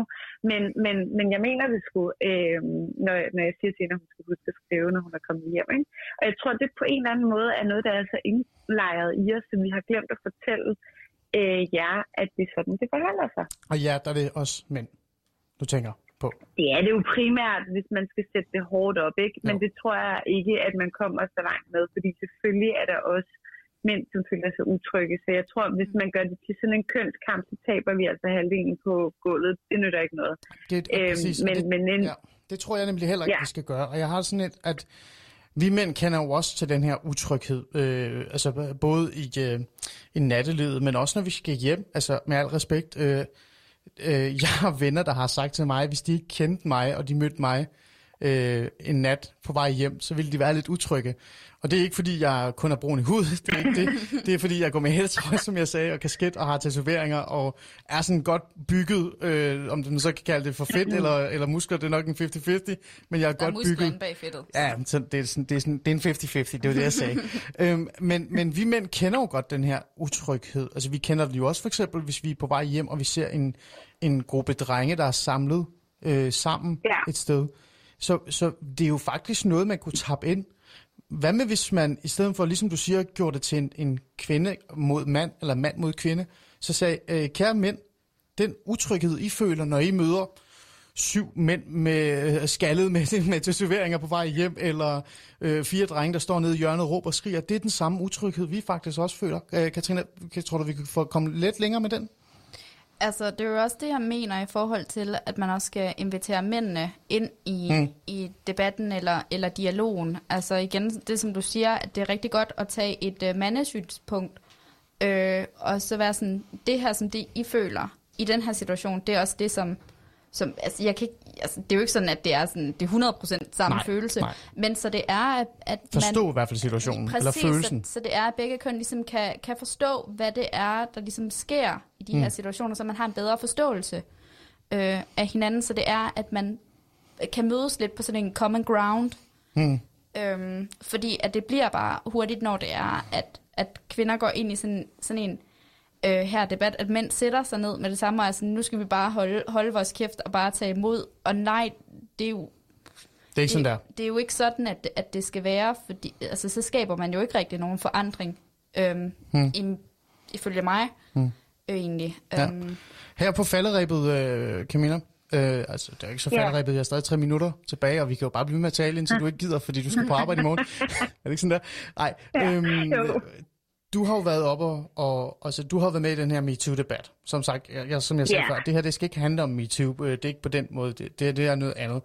Men i selve Me Too-debatten og samtalen omkring det her med at have et opgør med sexisme og Me Too, der handler det meget om at tage fat i det kulturelle, altså det, det, det kulturproblem, der er i forhold til at acceptere eller opføre sig som, sådan, som man gør. Der er jo mange mænd, der mm. ikke kan forstå, at de faktisk krydser en grænse. Øh, mm. Fordi de, de, de kan ikke se, at det her det kan have, det har en konsekvens, eller det skaber utryghed blandt kvinder. Er det sådan ja. lidt cirka det samme, vi er i her? Det her med, at nogle mænd bare ikke forstår, at de er utry, altså utrygskabende? Og er det, er det virkelig sådan en, en kamp, vi er gang i? Ja.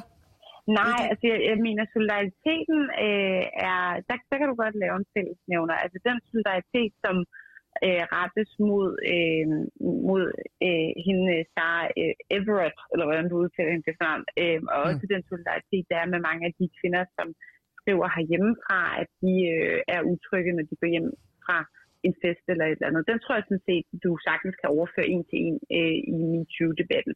Okay. Men jeg tror ikke, jeg køber ikke ind på, at der er en fællesnævner mellem det, som mænd, øh, som det jo typisk er i MeToo-debatten, kommer til at gøre, når de øh, udnytter deres magt over for kvinder, øh, og så det, som, som øh, de signalerer, når de kommer gående på gaden. Jeg tror sådan set faktisk ikke rigtigt, at øh, størstedelen af de danske mænd tænker over, at når de kommer gående på gaden, og måske også nogle meter væk fra en kvinde, at hun bliver utryg af det. Det tror jeg simpelthen ikke på. Jeg tror ikke, det er noget, der er inde og vende. Hvorimod, at hvis du bevidst går hen og bruger din magt øh, til at få nogle ting igennem for et andet menneske, så ved du godt, hvad det er, du har gang i. Øhm, og og det, den, den sondring, tror jeg, man bliver nødt til at lave. Men jeg vil sige, fællesnævnerne er, at det nok er vigtigt at invitere indenfor. Og det var også derfor, at jeg i mit tweet var meget bevidst om ikke at skrive, at alle mænd er bare nogle øh, overfaldsmænd eller nogle krænkersvin, men skrev... Øh, mange kvinder øh, oplever at, og så en eksemplificering fra min egen verden med, hvilke forbehold jeg tager mig, når jeg tager på byen eller er ude at gå et eller andet sted, et mørkt sted. Øhm, men, men det gør samtidig, at der er en hel del mænd, der skriver, vi er også utrygge, eller vi har også nogle forbehold, eller vi går over på den anden side af fortovet, en der skrev, fordi at jeg vil ikke have, at den kvinde, der går foran mig, skal føle sig utryg. Mm, Æ, en ja. helt vildt sympatisk kommentar, som jeg nok ikke havde fået, hvis jeg havde gjort det her til en kønskamp. Mm. Kloge ord fra Camilla Sø. Mm-hmm. Tak fordi du vil være med øh, i aften og tale om det her meget svære emne. Jeg har det sådan, at vi kan næsten ikke... Øh, altså, vi kan aldrig slutte. Altså, den her samtale kan ikke slutte, fordi at øh, jeg har jo... Altså, utallige historier, jeg har fået her, øh, her til aftenen, og rigtig mange beskeder fra rigtig ja. mange kvinder, og jeg, og jeg vil bare lige sige tak til jer alle sammen derude, fordi jeg sendte dem til mig og delte dem med mig, øh, og jeg skal nok love at dele dem på en eller anden måde efter det her program, øh, så alle kan se med og lytte med. Men, øh, men tak Camilla, fordi du vil være med og i hvert fald give os lidt øh, indsigt i forhold til, hvad du tak, tænker. Fordi jeg måtte. Det var så tak, lidt. Fordi jeg måtte. Og så kan vi jo lave en uh, round to, hvor vi inviterer en uh, mand ind også. Det t- til at, at komme med, med nogle af de svar på de spørgsmål, som vi ikke har fået besvaret nu. Jamen altså, vi står faktisk begge to og nikker her i studiet. Her med en udfordring til mændene derude, Camilla. Øh, det kan vi det godt tage. Vi sender jo, altså det er jo, det er jo premiereaftenen her, men vi sender jo faktisk mandagen, altså tirsdag og onsdag, det vil sige natten til mandag, natten til tirsdag, natten til onsdag øh, fremad. Så der er masser af programmer, øh, så hvorfor ikke? Så mænd derude, jer der har hørt med, øh, skriv til mig, så kan vi lave en round to, to komma nul, hvor vi også tager mændens øh, perspektiv med ind i det her. Skal vi ikke sige det? Det gør vi. Det er godt. Kan tak, Camilla. Jeg godt, når jeg kommer så langt. Hej.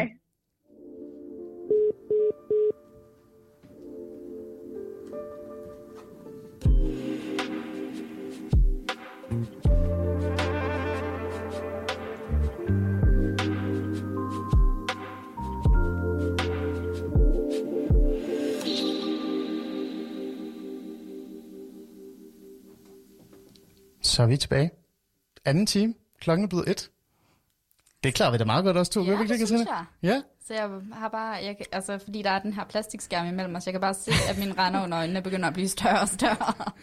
Nej, men, men altså i studiet, Katrina, uden gård, uden en gård, uden gård. Yes, det er sådan, præcis. Du har lært mig ja, at sige dit navn. Præcis. Ja, har du øhm, også en joke, du vil komme med det? Fordi at... Nej, jeg har faktisk nej, ikke noget. Nej, jeg ved ikke. Nej, jeg tænker, efter det er sådan et øh, tungt emne, så kan det godt være, at vi kan sådan lige øh, snakke lidt om uden gård, men lad os bare lægge den til side.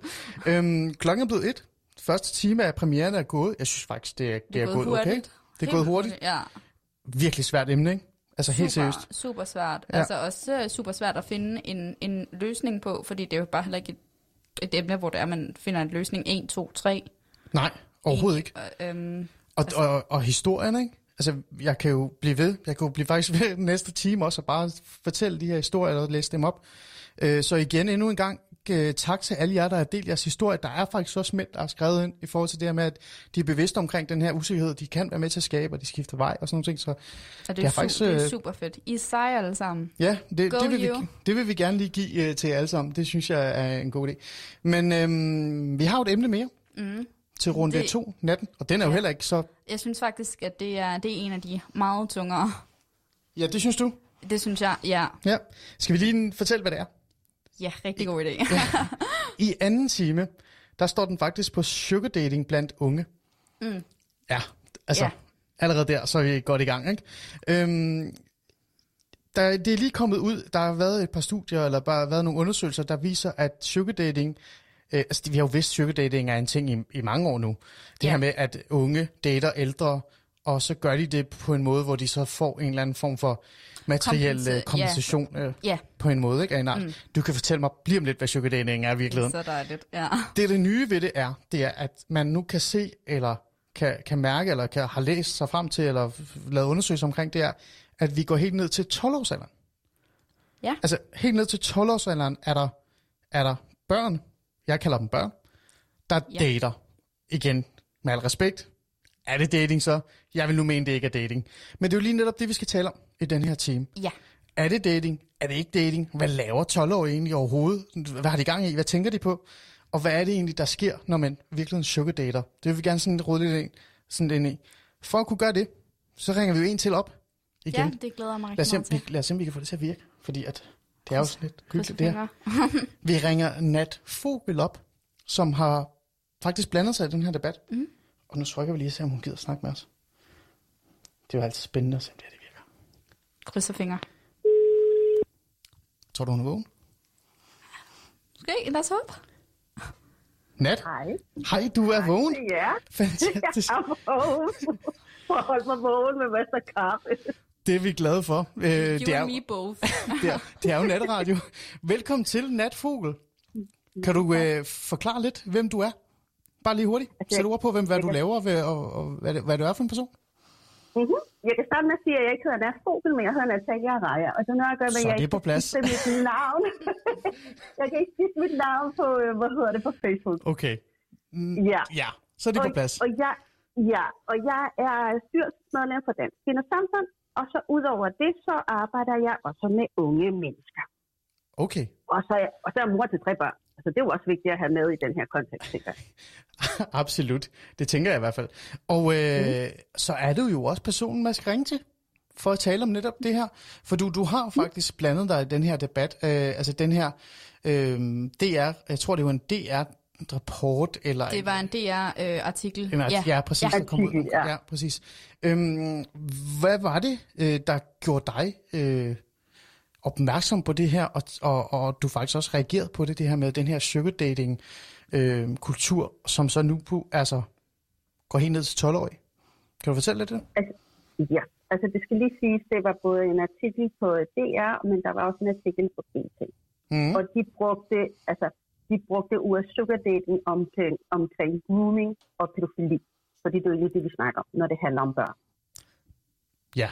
Så, så man, man romantiserer faktisk krænkelser til, at det er sex. Mm. Og, og voksne kan ikke have sex med børn. Det er ulovligt. Altså, mm. Så allerede der er det sådan helt forkert. Mm. Og, og, og helt forkert ud fra, at det er super vigtigt, og nu går jeg helt klip, ikke? Fordi jeg...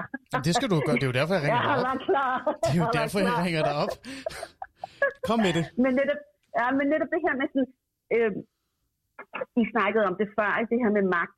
Altså... Øh, Øh, omkring MeToo og så videre, mænd, der har magt og alle de her ting.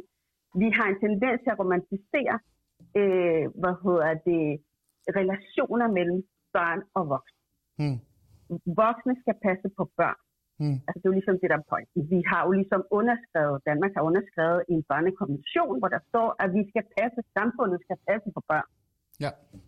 Så i og med, at medierne bruger de her ord, altså, om, altså for eksempel sex med børn, de her titler, så gør vi det netop til en, en, en måde, hvordan vi forholder os også til børn. Hmm. Jeg har faktisk fundet den her B T-artikel, som du, øh, du er blevet interviewet i. Er det ikke også rigtigt? Forstået? Nej. Nej, du har, nå, du har bare brugt den på din Facebook. Er det sådan der? Ja. Ja, ja. Præcis. Lad os lige tage den.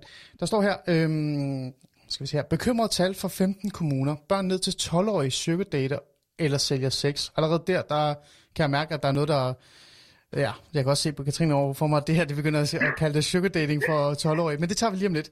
Jeg læser den lige ja, op. Helt unge teenager ja. prostituerer sig selv for at få gaver og penge. Der, der er du måske enig over på den anden side. Mm. En undersøgelse mm. fra D R viser, at børn helt ned til tolv-årige har prøvet at sugardate og sælge sex for at få mm. eksempelvis en taske eller en telefon. Ifølge mm. D R har femten af landets kommuner haft sager om børn og teenager, der sælger sig selv til meget ældre mænd. Mændene er helt op til tres år. Uh, yeah. Ja. Yeah. Vi kender jo godt til det her sugardating øh, fænomen. Jeg får yeah. lyst til at bruge ordet fænomen, øh, Nat. Øh, det er jo ikke uh-huh. noget nyt. Øh, jeg øh, fortalte, jeg tror også, jeg har talt med dig om det, eller jeg har talt med nogle andre også om det, det her med, at jeg voksede op i, øh, i Nordsjælland. Det siger næsten hver anden øh, program, jeg er med i. Jeg ved ikke, hvorfor jeg gør det, men det gør jeg bare. Jeg er meget stolt af at vokse op i Nordsjælland. Location dropper. Ja, location dropper lige der. Øhm, Ja, jeg voksede op i Nordsjælland, der kom den igen.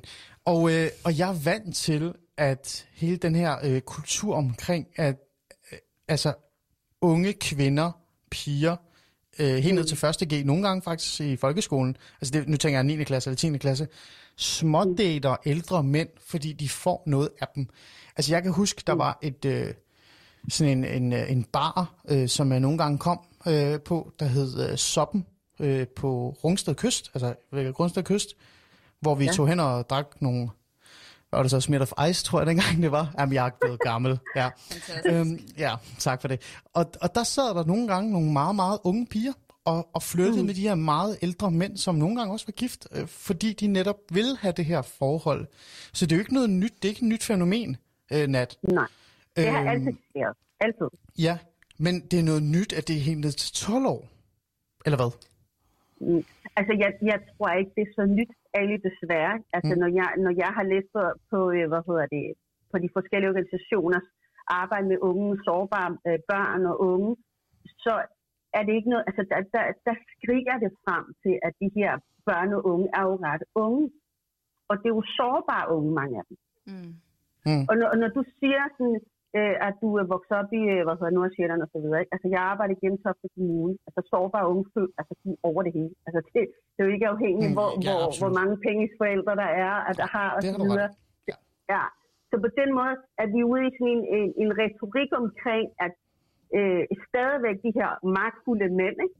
Mm. siger jeg ikke, øh, kan tillade sig netop, altså som du siger, så, så synes måske pigerne er rigtig smart at tage de her steder, fordi de søger efter noget bekræftelse, hvilket er jo forståeligt nok, de er fucking teenager. Ej, undskyld, jeg bander. Jeg bliver bare stil.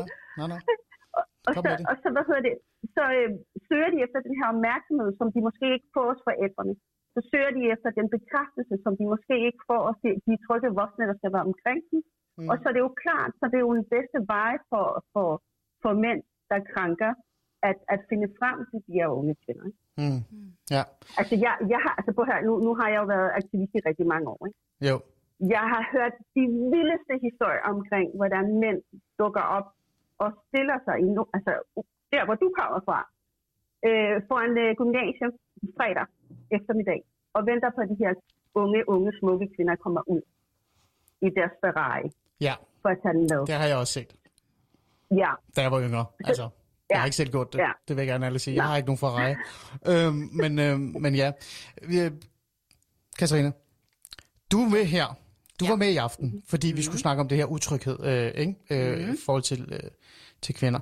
Mm. Men så kiggede du på mig, og så sagde du, jeg skal ikke hjem, når det her er slut. Jamen, det, sagde hun, det sagde hun faktisk til mig.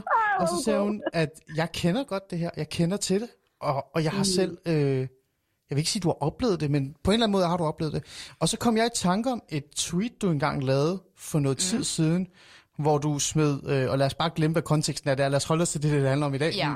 Øh, men du smed et tweet op, hvor der var et billede af dig som fjorten-årig, så sagde du, hvis du tænder på det her, så har du et problem, eller sådan noget, noget i den stil. Ja. Hvorfor var det, du ikke ville hjem, hvor du blev, du blev stående over for mig? For Fordi jeg kender nemlig til, øh, til det her fænomen, også fordi, at, at jeg synes, at den artikel, øh, som kom ud, at øh, det, den gjorde det sådan, det virkede lidt som om, den gjorde det til, at det her, det er et nyt fænomen, hvor jeg er sådan, nej, det er det, er det nemlig ikke, øh, hmm. fordi jeg har, jeg har oplevet den form for, for grooming. Øh, ja, for du brugte ordet grooming over på, for mig. Prøv at fortælle, hvad grooming er. Ja. Cirka. Jamen altså, sådan som jeg har... føler grooming er, det er jo når det er, at, at en, en voksen øhm, altså igennem beskeder på, øhm, på for eksempel internettet, altså får det til at komme over øh, sex og egentlig seksualisere der. Det er sådan, som jeg oplever mm, øh, grooming, ja. og sådan, som jeg forstår mm. det. Øhm, mm. Altså det, at øh, det her unge menneske bliver... bliver seksualiseret af et, øh, af et ældre menneske. Det kan godt være, at andre har en, en anden opfattelse. Det er ligegyldigt. Det? Må, nu har må vi dig. Må, ja. må, må, ja. lige, må lige sige noget til det? Ja, selvfølgelig. Øh, fordi det er super vigtigt, det der med at forstå, hvad grooming er. Ja. Grooming handler om, at det er opbygge en relation til et barn. Altså, ja, når en krænker nævner, starter... Ja. Præcis. Når en krænker starter, en, altså vælger en, en, et barn, fordi det er jo det, de gør. De vælger jo de her børn. Og så viser de interesse og skaber en god kontakt. Derefter begynder de så at opbygge den her intim-venskab og giver bekræftelse og omsorg. Det skal man lige huske på. Det er jo ikke bare sådan, altså... Nej, det er jo ikke, det er jo ikke bare, nej, det er jo ikke bare, at, øh, at det er sådan, at øh, han skriver... At de går en, direkte. Nej, nej, nej. nej de bygger den her... Præcis, det er jo ikke bare det der, at han skriver til en tolv-årig, ved du hvad, jeg vil gerne bolde dig. Nej, præcis. Sådan er det ikke. Øhm, mm. Nej, præcis. Men det er jo interessant det her med, at du faktisk øh, på en eller anden måde har en erfaring med det. Ja. Øh, jeg har jo, jeg lavede jo præcis den samme update, øh, altså update eller øh, øh, altså sådan efterspørgsel i forhold til historier øh, i mm. aften nat. Jeg tror faktisk også, øh, mm-hmm. øh, nu skal jeg ikke sige nat. Hvad var det, jeg, du hedder i virkeligheden? Nu skal jeg passe på. Du må gerne kalde mig nat. Må det må du gerne. Mig. Ej, det er jo ja, sødt, ja, jeg, jeg er virkelig okay. dårlig er okay. til navne. Det kan du spørge rigtig mange om. Det er faktisk rigtigt. Jeg er virkelig dårlig til navne. Men, men øh, Nat, du lavede jo også sådan en form for fortæl din historie. Nu spørger jeg dig lige om lidt, om du har fået nogen. Jeg har faktisk mm. kun fået to. Og det er sådan nogle ja, små historier. Det er ikke ja, noget, man ja. taler om, det her. Nej. I virkeligheden. Derfor blev jeg også nysgerrig, Katrine, da du sagde, at øh, det her, det kendte du noget til øh, på en måde. Fordi jeg selv har, har oplevet det igennem mm. øh, internettet, hvor, der, altså, hvor det er, jeg har fået, fået tilbudt der som tolv-tretten-årig på øh, siden Speak, som også har været øh, meget frem i søgelyset i forhold til øh, T V tre's øh, børnelokkeren med Henrik Qvortrup. Det er rigtigt. Ja, ja. Og det er, det er i hvert fald der, jeg har, jeg har oplevet, at øh, mænd har kontaktet mig, dengang jeg var de her tolv tretten år, og altså efter man har skrevet sådan lidt. Altså der er nogen, som nemlig op, prøver at opbygge den her relation. Der er også nogen, der, der er iskolde og er sådan, øh, hvis, skal jeg købe noget undertøj til dig, hvis det er, jeg får et billede af dig i det. Okay. I det. Altså, så, det er jo, mm. så det er jo sådan lidt sugar dating. Det havde bare ikke rigtigt det navn dengang, fordi det var tolv år siden. Ja, ja. Øhm. ja. Ser du det som den form for sugar dating, der er nu? Altså det, du nævner her? Altså det her med, at, at der er noget ydelse, der bliver, altså sådan, altså der bliver skiftet mellem... Øh... Jeg t- tænker, at, øh, at i, jamen, det er børn, der bliver manipuleret til at tænke, at det her, det er okay, og det er både af de pædofile, men også den måde, som, og I dare to say it, øh, influencer øh, på blandt andet øh, Instagram, som har reklameret for sugar dating, blandt andet Fia Laversen, mm. hvis... Øh, ja. Øh, hvad hedder det, følger, følgergruppe har været øh, de her elleve til tretten-årige, mm. hvor der hun blandt andet har, har reklameret for blandt andet sugar dating. Mm. Og lige der, der tager du fat i noget, Nat, fordi at, øh, eller mm. nu snakker jeg med dig, Nat, at det her med, at øh, vi kan jo tale om fænomenet, eller hvorfor det er, altså, men vi kan også bare cementere, at det her, det er det, vi har fået at vide. Altså, der er bekymrende mm. tal for femten kommuner, vi har børn helt ned til tolv-årige, der er sugardater, eller hvad man nu kalder det. Jeg vil kalde det mm. prostitution, men det er jo så min egen holdning i forhold til det, altså, eller i hvert fald øh, misbrug af børn, mm. når det er en elleve til tolv-årige, så kan vi snakke om øh, atten år og opad, eller sytten, eller hvad det nu end er. Øhm, men hvis vi nu bare cementerer det og siger, at det her, det er sådan, det er, og mm. så begynder sådan at tænke lidt på, hvorfor er det, vi er endt her? Øhm, nu, nævner, nu nævner du, Katrina, det her med, at der er nogle influencers, der faktisk har været med til at skabe en form for, jeg vil ikke sige godkendelse, men en form for accept af det her, det er faktisk sejt, det er fedt, det er okay, det, det er måske fint nok, så kan du få en taske eller sådan noget. Jeg talte med øh, Laust Vestoft fra Landsorganisationen for Socialt Tilbud, L O S, som mm. øh, op til det her program, sådan, som form for baggrundssnak, også lige høre, for jeg vil gerne vide her senere, det tager vi bagefter, hvad kan man egentlig gøre ved det? Ikke? Og han mm. sagde også det her med sociale medier, og han gik faktisk hen og sagde reality-programmer også. Øhm, Nat, hvis vi skal tale sådan lidt om, hvorfor det er, vi er her, hvorfor det er, vi har unge fra femten og ned til, øh, til tolv, og så også øh, atten også, virkelig, der, der synes, mm. det er okay at gøre det her. Tror du, det har noget at gøre med den øh, kultur, der er blevet skabt på baggrund af de her influencers øh, åbenhed i forhold til hele det her, det her altså accepten af det her, og så også den her reality-bølge, der faktisk har ramt Danmark i nogle år nu, det her med, at det er okay at vise, øh, altså, øh, ikke sige nøgenhed, men det er okay sådan at, at vise sig selv frem på en måde, som på en eller anden måde gør sig, hvad kan jeg sige, altså, man nemmere kan blive kendt på, ved at bare lige at tage mm. sin tøj af, eller vise hendes bryster, eller et eller andet. Altså, tror du, der er noget mm. i det her? Altså, jeg, jeg bliver nødt til at understrege, der er rigtig stor forskel på pædofili, når vi snakker om børn, som er ulovligt, og gråzone prostitution. Mm. Man plejer at sige, når det handler om øh, sugar dating, så er man der, hvor det hedder gråzone prostitution. Og det er jo det her med, hvor det er på grænsen til prostitution. Og når jeg siger det på den her måde, det er jo, og, og jeg siger det ikke for, at det skal gøres mindre, det er ikke derfor. Det er jo sådan, man snakker om i forhold til, altså vi sådan er fagpersoner. Ja. Øhm, og, og den grænse ligger i, at, at der er ikke noget galt, at teenager eksperimenterer med deres seksualitet. Det, vi bliver simpelthen nødt til at sætte en grænse omkring det. Der er teenager, der eksperimenterer med deres seksualitet. Selvfølgelig skal det jo ikke være i forhold til, at de skal sugardate. Det er jo ikke det. Men, men vi har nogle mænd, der benytter sig af det. Det er der, problemet ligger. Og så har vi pædofili. Det er to mm. forskellige ting. Mm. Og i det ligger der jo det tredje ting, det er digital dannelse. Vi lever i en tid, og især som forældre, og jeg snakker altså også af min egen erfaring med tre børn. Jeg snakker rigtig meget med mine børn omkring det her med digital dannelse, fordi åh, oh, det er svært. Åh, oh, det er rigtig, altså jeg, det er rigtig svært, at jeg vil ikke være en kan... af de der, de der forældre, der vil kontrollere tingene hele tiden. Mm. Kan du, kan du sætte lidt mere ord på, hvad du mener med, med digital dannelse? Fordi en af de historier, jeg faktisk har fået øh, fra en ung pige, øh, som jeg, jeg ved faktisk ikke, hvor gammel hun er, Øh, og jeg har ikke været fræk nok til at gå ind og stalke hende på, på, på sociale medier, for at finde ud af, hvor gammel hun er. Jeg har bare taget hendes øh, en historie med. Det var det her med, at hun, altså at da hun var yngre, og, øh, og, og sendte billeder, altså hun er en af dem, der sendte billeder og fik noget tilbage. Okay. Der var ingen, der havde sådan, på en eller anden måde lært hende, at det var forkert. Og da hun senere blev bevidst om det, da hendes mor fandt ud af, at det her var sket, så fik mm. hun den her form for digital dannelse. Der fik hun den her, sådan, det her, det er ikke okay, og det her, det skal du ikke. Og, du, mm. og, og det, det skal du heller ikke gøre, for det kan ramme dig senere i dit liv. Du kan sidde med en mand, som du møder senere i livet, som har fået øh, billeder sendt øh, af dig, ikke? Øh, hun nævnte præcis det her med den digitale dannelse, der manglede, og hun nævnte så for eksempel, at hendes forældre havde været med til at give hende den. Altså, hvad er det, du, mm. du, du mener med digital dannelse? Er det sådan en form for undervisning i, at man skal sige fra, eller er det en undervisning i, hvordan man skal opføre sig på, altså på de digitale forums eller medier? Jeg mener, det er en anerkendelse i, at som voksne, at den måde, vi lever på uden for vores øh, device, device, altså i, i den rigtige liv, in the real life, som det hedder, mm. er det samme, som de, som de unge øh, hvad hedder det, oplever. Så, så du siger, at det, altså de samme regler gælder uden for altså den fysiske rum, som det gør i den digitale rum? Ja, og vi skal omdanne det til, at unge mennesker møder ikke børnelokker nede i legepladsen. Det gør de ikke. De møder ham på nettet. Det er der, de møder ham. Mm. Jeg, jeg har faktisk lige så snakket med min atten-årige dreng, ikke? Som, ja. Lige før jeg skulle snakke med dig, fordi han er jo, altså, han er jo fra den generation, som er ekspert i, i, i sociale medier. Altså, det er han. Mm.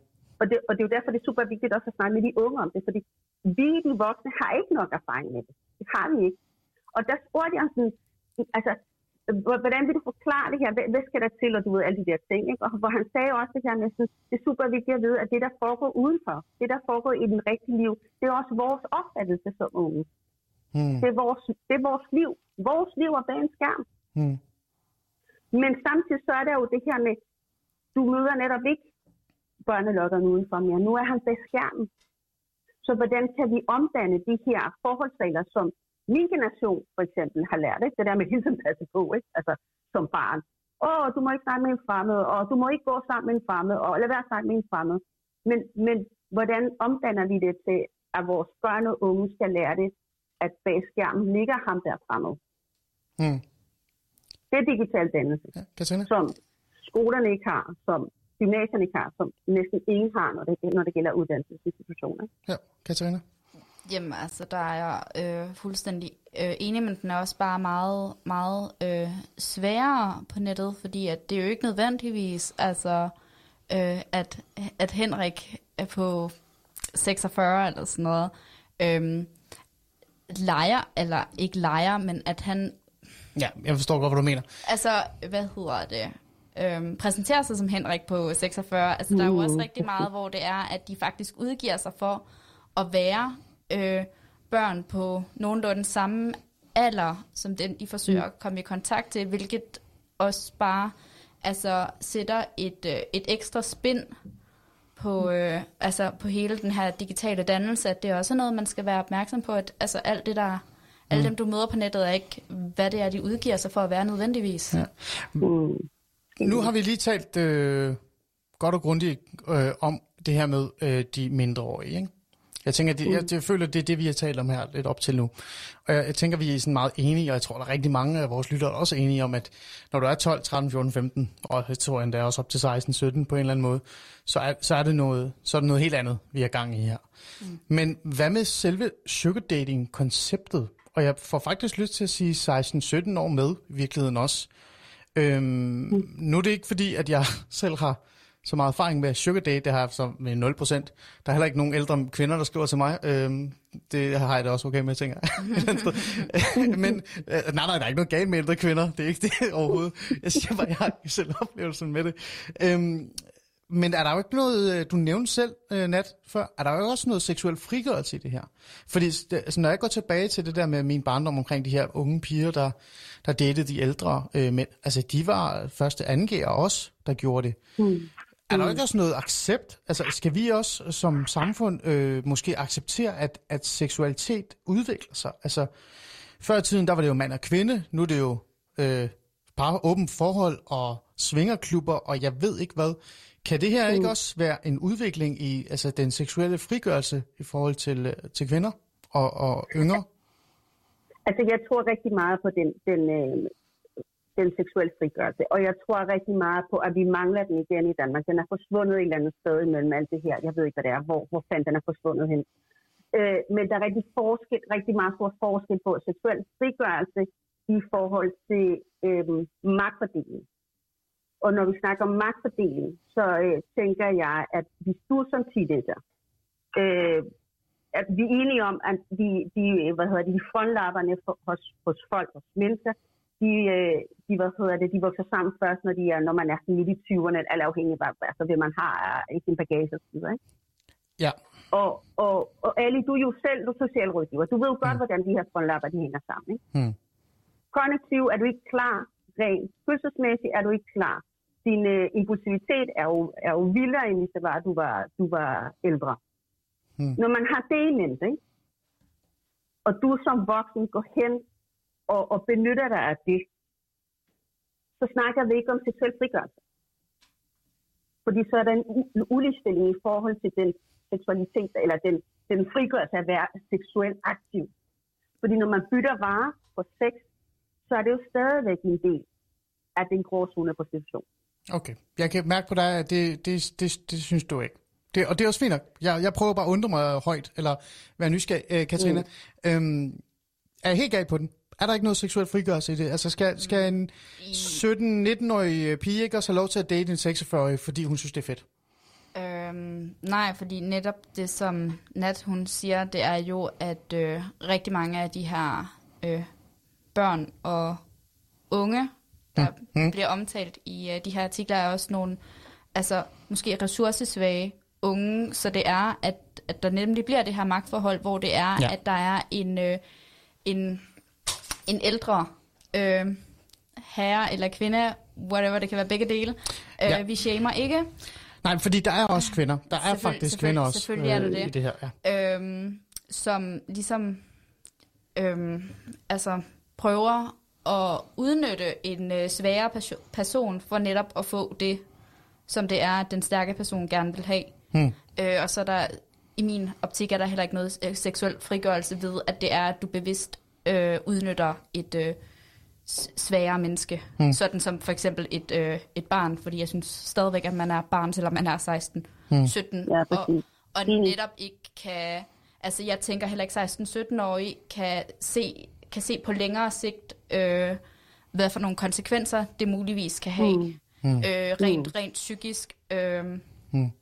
Ja, øhm, men jeg udfordrer dig lige igen alligevel, for nu gør jeg det lige med dig først, Katrina, så tager vi dig, Nat, øh, fordi mm. så tager vi lige den, det, det, desværre den anden, altså, og den eneste, altså den sidste, jeg har af historier og beretninger, jeg har fået øh, i forhold til det her emne. Øh, der, er en, der er en pige, der har skrevet til mig, øh, som selv øh, siger, hvor gammel hun er, hun er toogtyve år, hun siger, at hun vil ikke have nogen skal blande sig i, at hvem hun dater. Altså, og hvad så det næste? Kommer der så lovgivning i forhold til, at, hvor, øh, altså, hvilken alder hun skal have lov til at date? Og hun har, hun har sugardatet, som hun selv kalder det, i to, tre, fire år, sådan cirka. Hun kunne ikke sådan lige hundrede procent oplyse. Mm. Hun har gjort det, siden hun var sytten-atten år. Det er cirka det, hun mener. Mm. Øhm, og det synes hun ikke, der er nogen, der skal blande sig i. Øh, fordi hun er bevidst om, at det er det, og det er hendes seksualitet, og det er hendes rettighed. Er, er, der, er, er, det, er den helt galt? Altså, nu har vi jo en kvinde, der siger, at det vil hun da gerne. Altså, den, den, altså, jeg kan sagtens øh, se lidt gråzonen i det, men hvis det er, du siger, at hun har datet de der, sugardatet de her øh, tre til fire øh, år, så nu er jeg ikke den bedste til matematik, men hvis du siger, hun er toogtyve, så er det hvad, siden hun er atten år, ja, og, kan, år ja. og kan gøre, hvad det er, at hun ligesom har, har lyst til. Så kan man sige, at altså, rent, altså, rent lovgivningsmæssigt, der er hun atten, og egentlig... altså men hvad nu, hvis da hun gjorde det, da hun var sytten? Så er hun i min optik stadigvæk et, øh, et barn. Hmm. Øh, og, altså, og der kan man jo sige, at altså, hvis det er, hun har lyst til at gøre det, jamen, så gør hun det jo nok, uanset om det er forældrene vil det eller ej. Men jeg synes stadigvæk, at når det er, at man er under atten, at vi andre voksne øh, omkring vedkommende, Mm. Øh, har et ansvar for, for at beskytte hende, fordi at hun egentlig stadigvæk rent lovgivningsmæssigt er et barn. Mm. Øh, Nat, jeg spurgte jo dig og, og før det her program, om du ikke har lyst til at spørge rundt omkring, om der var nogle historier. Nu er jeg kommet ja. med to af mine historier, og jeg behøver sikkert ikke at spørge dig, hvad du synes om den sidste, fordi det har du været inde på. Har du nogle beretninger, nogle historier, som du har hørt, eller måske også har mødt det via dit, altså din kontakt til, til, til unge, hvor ja. du tænker, at det her ja. det, det er noget, der skal fortælles højt, og så kan vi tage derfra? Ja, det kan vi sagtens. Altså, øhm, puha, øh, hvad hedder det?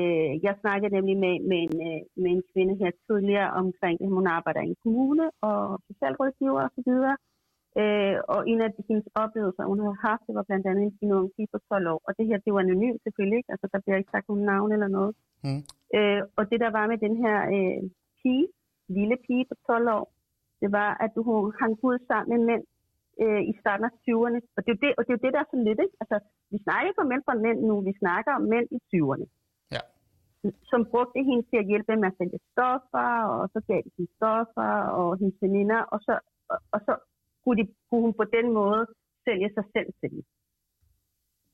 Sælge sig og, selv og, til dem? Ja, ja, fordi hun, altså, så, så gjorde de igen, ikke? Mm. Overgreb på hende, ikke? Nu brugte jeg det forkerte udtryk. De gjorde overgreb på hende, men så købte de hende via de her ting, ikke? Mm. Så, nå, hvis du, hvis du får du alt det her, men så skal du gøre sådan her. Ja. Og det tænker jeg bare sådan, altså, puha, det er jo ikke bare en tilfældighed, eller det er ikke bare én tolv-årige, det her har sket, for der er flere, der er rigtig mange, og som sagt, hun arbejder som socialrådgiver, det er jo bare en af eksemplerne, ikke? Og, og hun vil selvfølgelig ikke fortælle mere, fordi det, ellers så ville det komme frem, hvem det var, det handlede om, og så videre. Men hun sagde, altså hun, hun ja. bekræftede mig i, at der er flere i den alder, og det, og det igen, lad os lige holde fast i det her. Mm. Lad os lige holde fast i, at vi skal pege på krænkerne. Hvorfor er det mænd, de krænker? Hvorfor er det, de gør det? Altså, jeg synes, og det var det, jeg var sådan, altså netop med min, med, min, med min post, det var netop det her med sådan, vi bliver ved med at snakke om det her sex med børn, og det, det, det, og alle mulige ting, men lad os lige snakke om de her grænser. Lad os lige mm. en gang, hvorfor, altså, hvorfor er det nødvendigt, for eksempel, som, som øh, øh, du, du nævnte før, det her med sådan, en, en kvinde på, øh, på toogtyve år øh, har en mand på toogfyrre.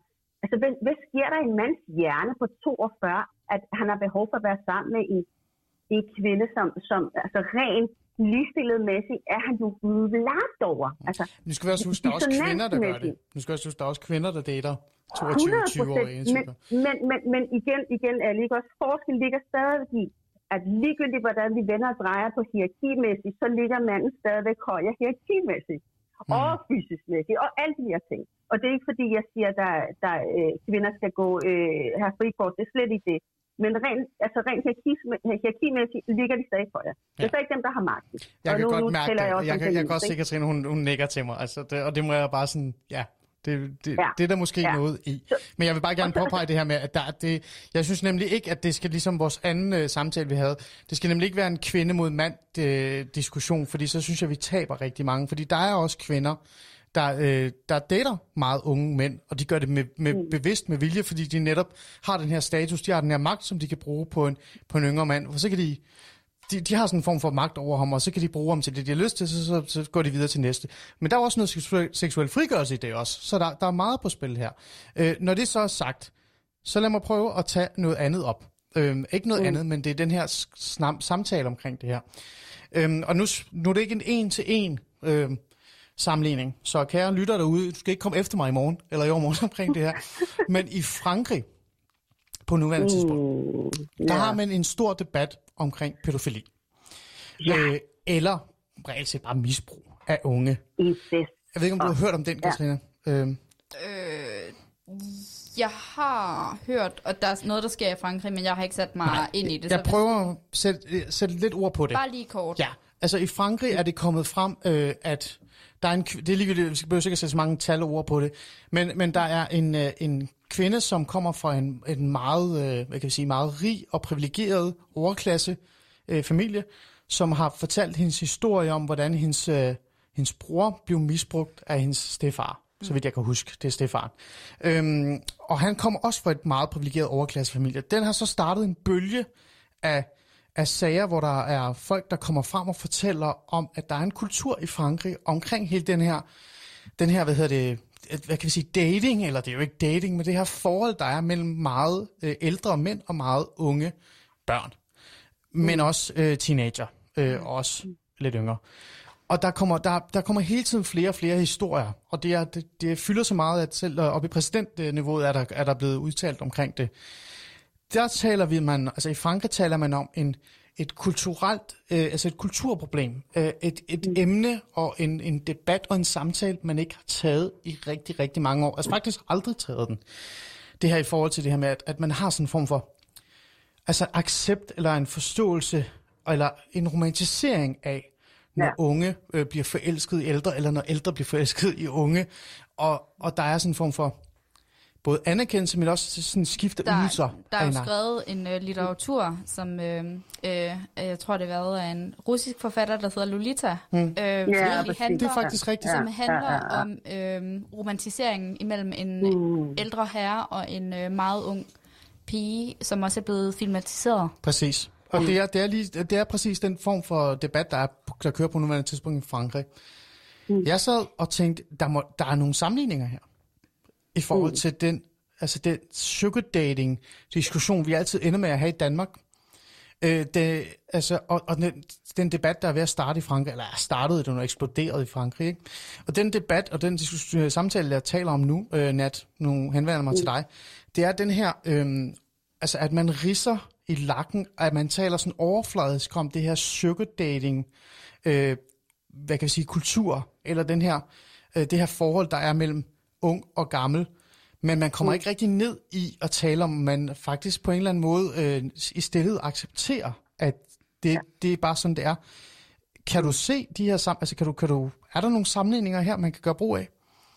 Altså det synes jeg, og det er jo igen det her med, sådan, altså, som jeg også nævnte før, hvorfor bliver det ved med at snakke om relationer mellem børn og voksne? Hvorfor peger vi ikke på, at hvad sker der i hovedet på en kranker? Altså hvorfor kan vi gå ind og analyse, altså, bruge ressourcer på at fikse de her mænd? Altså vi har jo ikke problemer her lige nu, ikke? Jeg prøver sådan at gå ind og undersøge statistikker omkring øh, grå, gråzone, prostitution, sugardating og så videre. Det har vi ikke. Vi har ikke rigtig nogen statistikker, vi kan, vi kan læne os op af. Og hvis vi ikke engang har det, hvordan skal vi så overhovedet kunne finde ud af at behandle de her mænd, som faktisk har et problem? Mm. Hvad tænker du, Katrine? Det... Mm. Jamen, altså det er jo et skidegodt spørgsmål. Øhm. Det er jo derfor, hvis I står her kl. en syvogtredive om natten og ja, stiller jamen, det. Det er lige nu, vi skal stille det her spørgsmål. Ja. Jamen, det er lige præcis det. Ja. Øhm.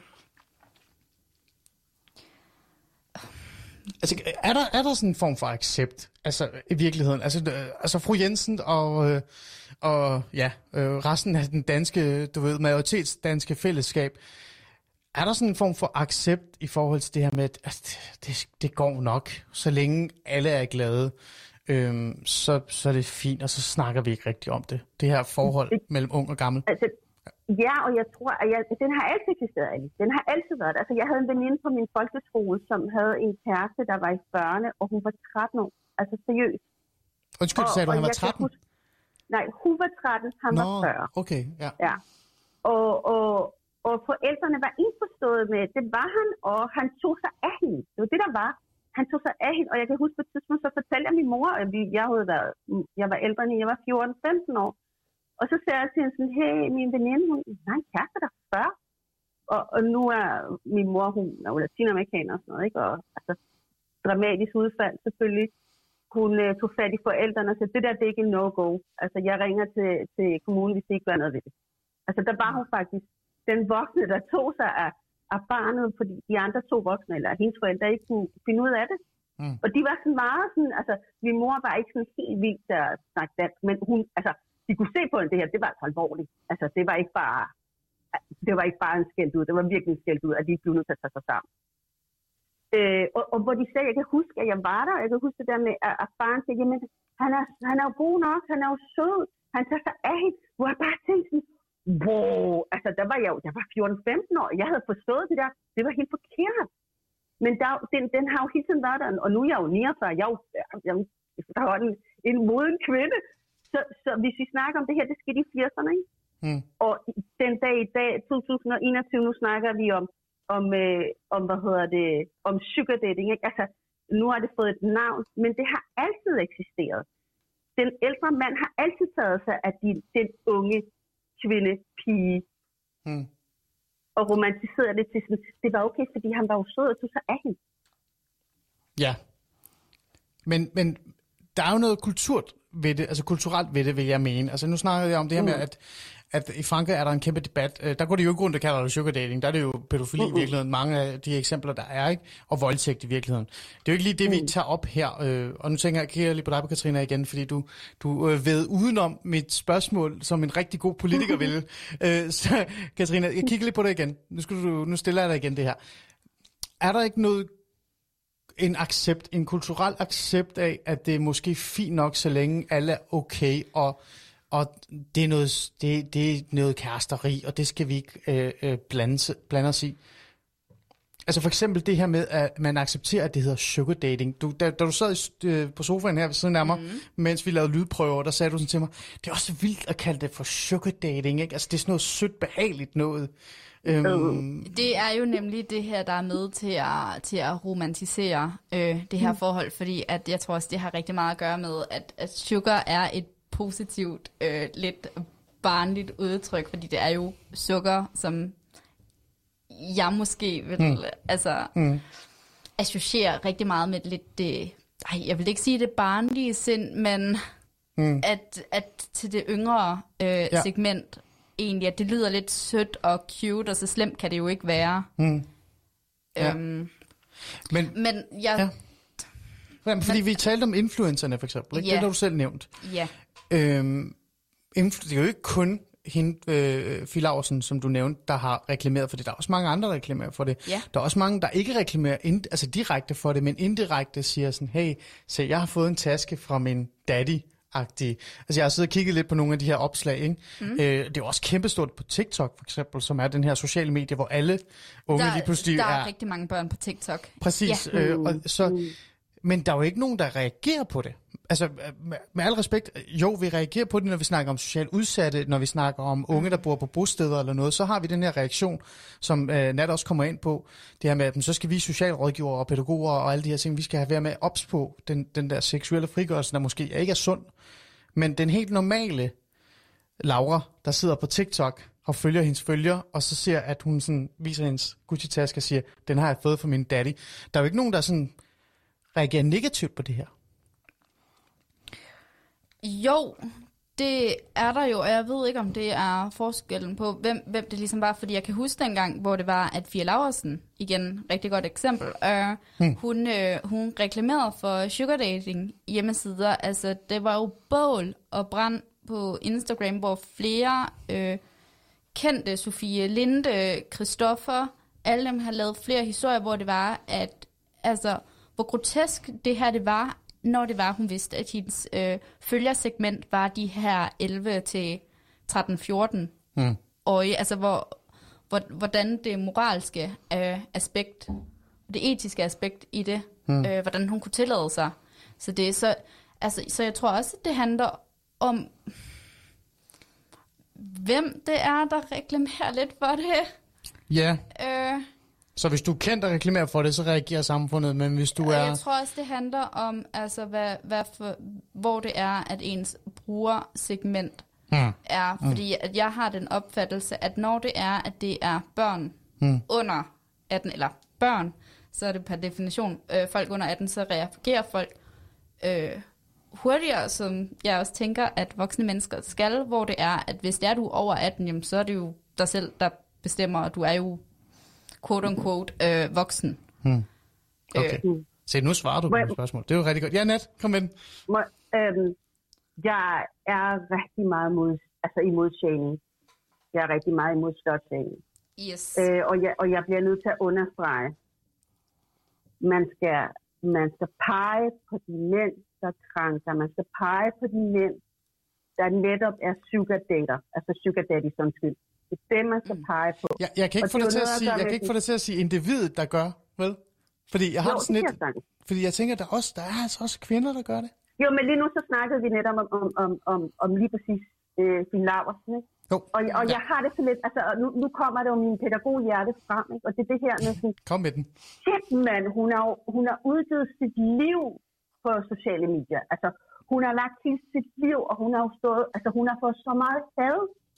Og jeg kan fandme godt forstå, at hun bare, altså, tja, hun må have det så skidt, altså. Og, mm. og det ved jeg, jeg kender hende ikke. Jeg siger bare, jeg er rigtig meget imod slutsangen. Det er jeg. Mm. Og med, med det vil jeg også sige, den, det ansvar, der ligger i, at de børn, som nu er på, på, hvad hedder det, på Instagram, klart, de sådan er under atten, så man i barn, helt sikkert. Mm. Jeg undrede mig også lidt over, at hvor folk havde fået den information fra, at de følger var mellem ti og tretten år, eller tolv år, eller hvor man, altså, man kan jo ikke være, man kan jo ikke være på Instagram, hvis man er i den alder. Åh, oh, det kan man godt. Ja, ja. Altså, man kan lave fakes. Man skriver. Helt sikkert. Ja, men, men det er igen det der, så, så er vi tilbage til digital dannelse, ikke? Altså, jo, jo, jo. Så, ja.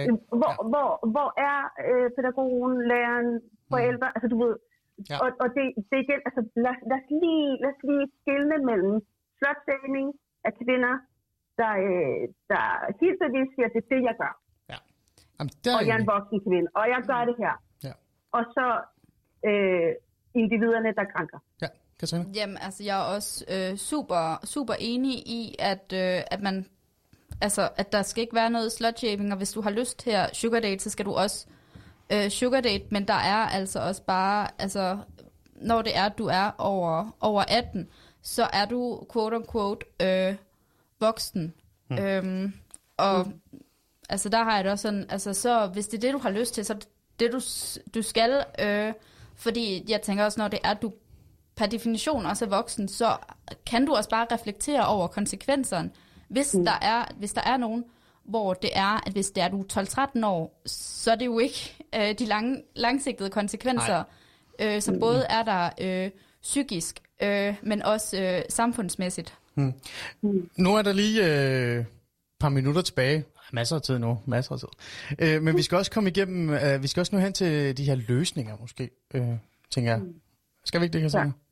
Jo, det ja. Øhm, bestemmer du. Ja, ja, men, jeg, vil, jeg, vil lige, jeg vil lige kigge hende i øjnene, sådan, hun sidder lige over for mig. Øhm, jeg talte jo som sagt med, øh, med øh, nu skal jeg lige sige hans navn rigtigt, så jeg ikke kommer til at sige det forkert, Laust Vestoft fra Landsorganisationen for Socialt Tilbud, øh, L O S.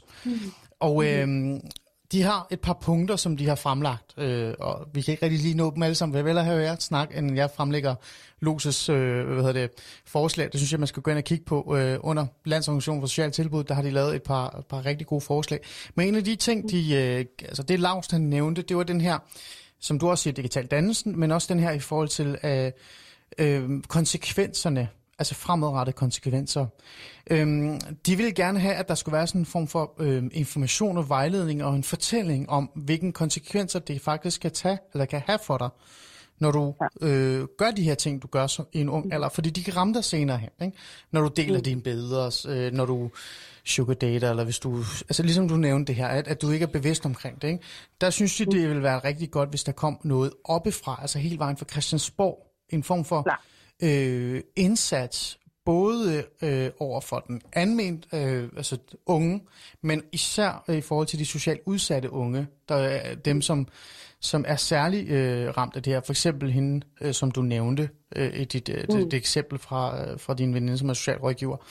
Øh, de vil gerne have, at man sætter massivt ind i forhold til information, men man også øh, fra lovgivningsmæssigt, eller fra, fra Christiansborg, kigger lidt på, hvad er det egentlig, man kan, man kan, man kan gøre noget ved det her område. Mm. Det er deres øh, idéer og tanker omkring det. Hvis vi starter med dig, Nat. Øhm, mm-hmm.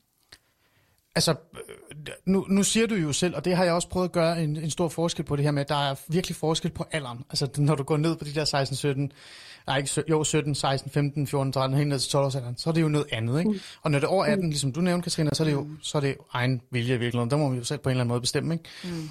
Mm. Øhm, hvad kan man gøre i forhold til den den helt unge del, hvis vi lige starter med den. Hvad tænker du, er, er det rigtigt at gøre? Altså, vi skal helt klart starte med, med at øh, klæde øh, fagfolk på bedre. Altså, og nu tænker jeg sådan helt ned i det her med seksuel undervisning. Jesus, hvor bliver den seksuel undervisning af?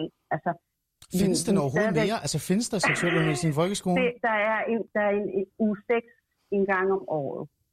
Ja, hvor det er, du lige får lov til at putte et kondom på en flamingodiller. Yes. Nej, nej, nej, nej, nej, nej, nej, nej. Der, der kommer sex og samfund ud i forskellige steder i landet og yder, hvad hedder det, og tilbyder. Jeg kender også kun den der historie med flamingodilleren, men ja. Jeg er da glad for, at du siger, at der, der findes noget undervisning.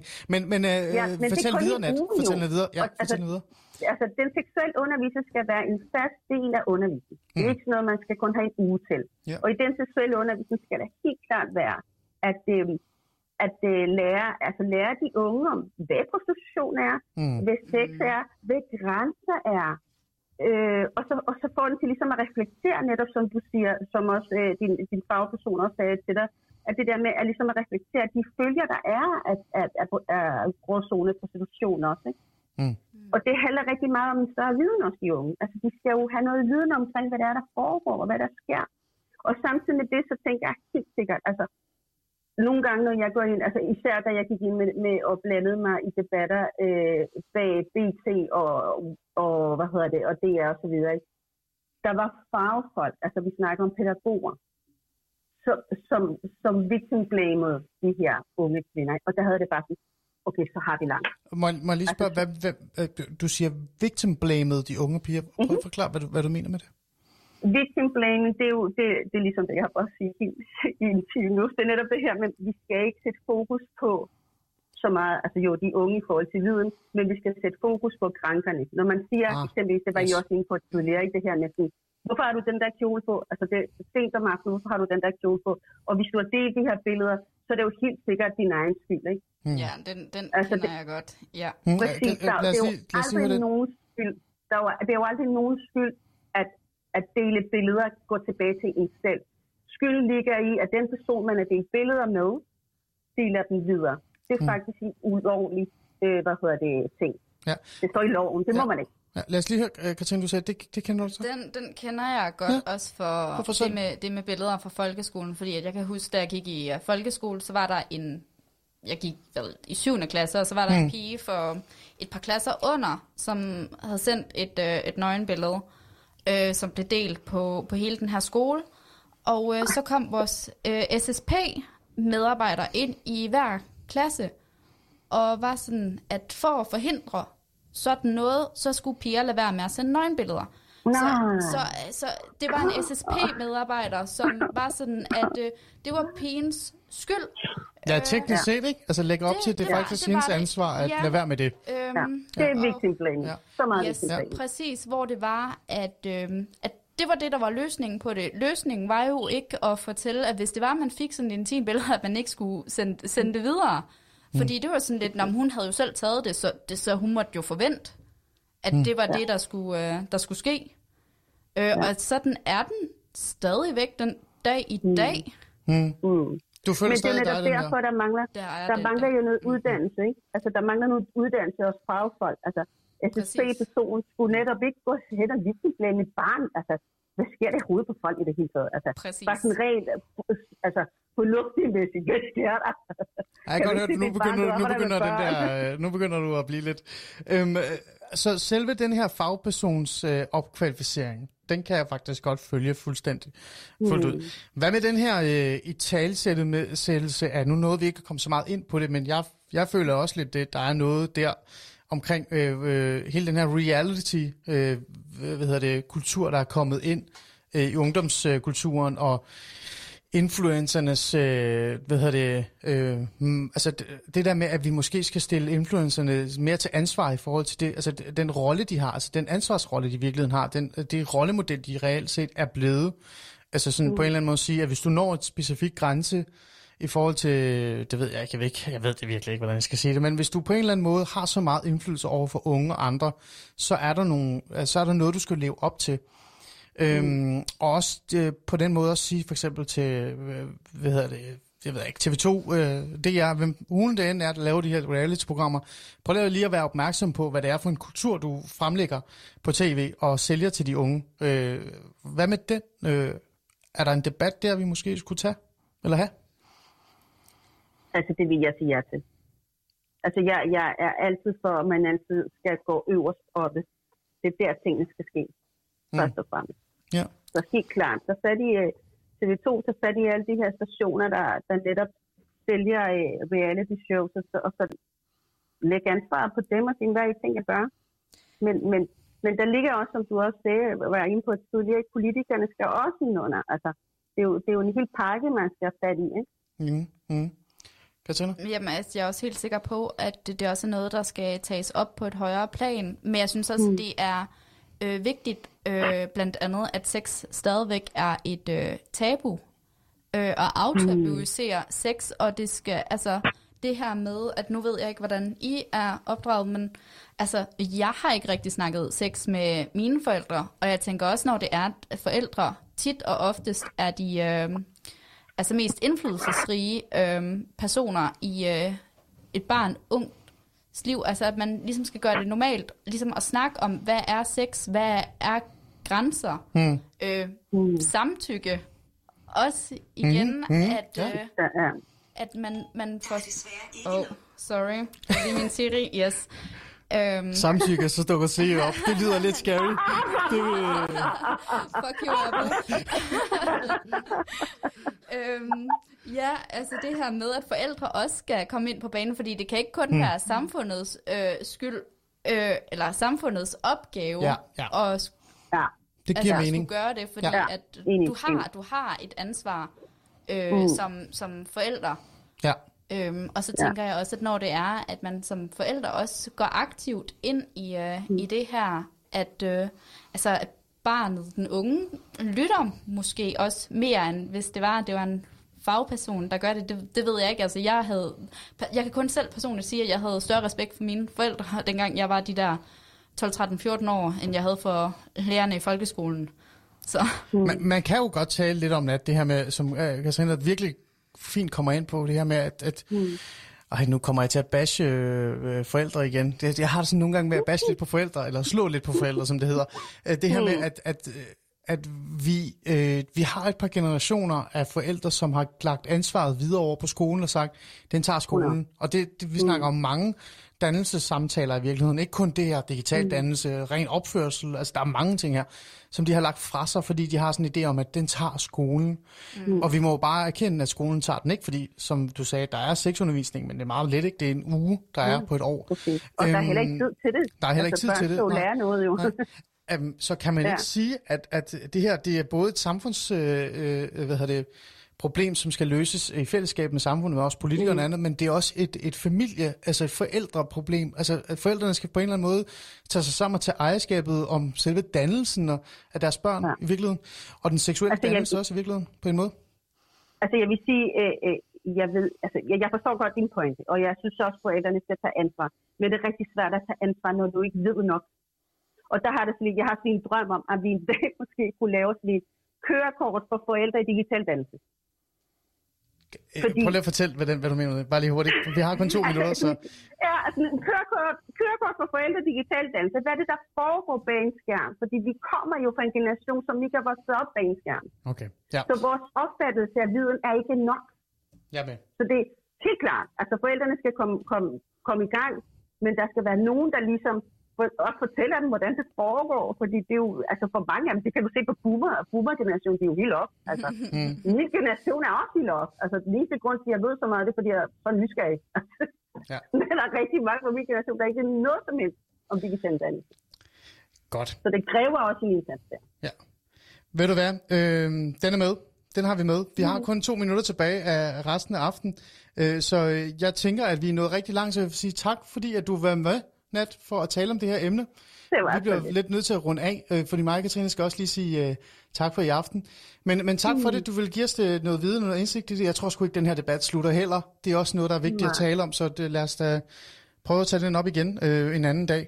Men, øh, men igen, tak fordi du vil være med og give os øh, det, du har brug for. Ja, og tak for invitationen. Det var så lidt. Hej. Nå, et nioghalvtreds.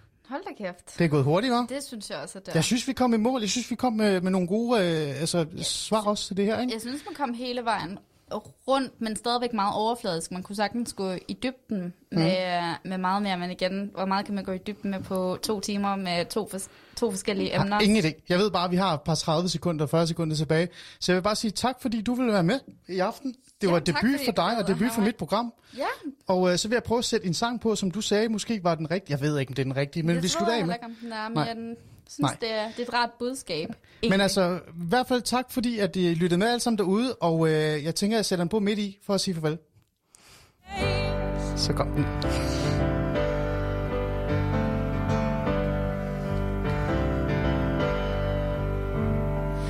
Is it a crazy thought that if I have a child, I hope they live to see the day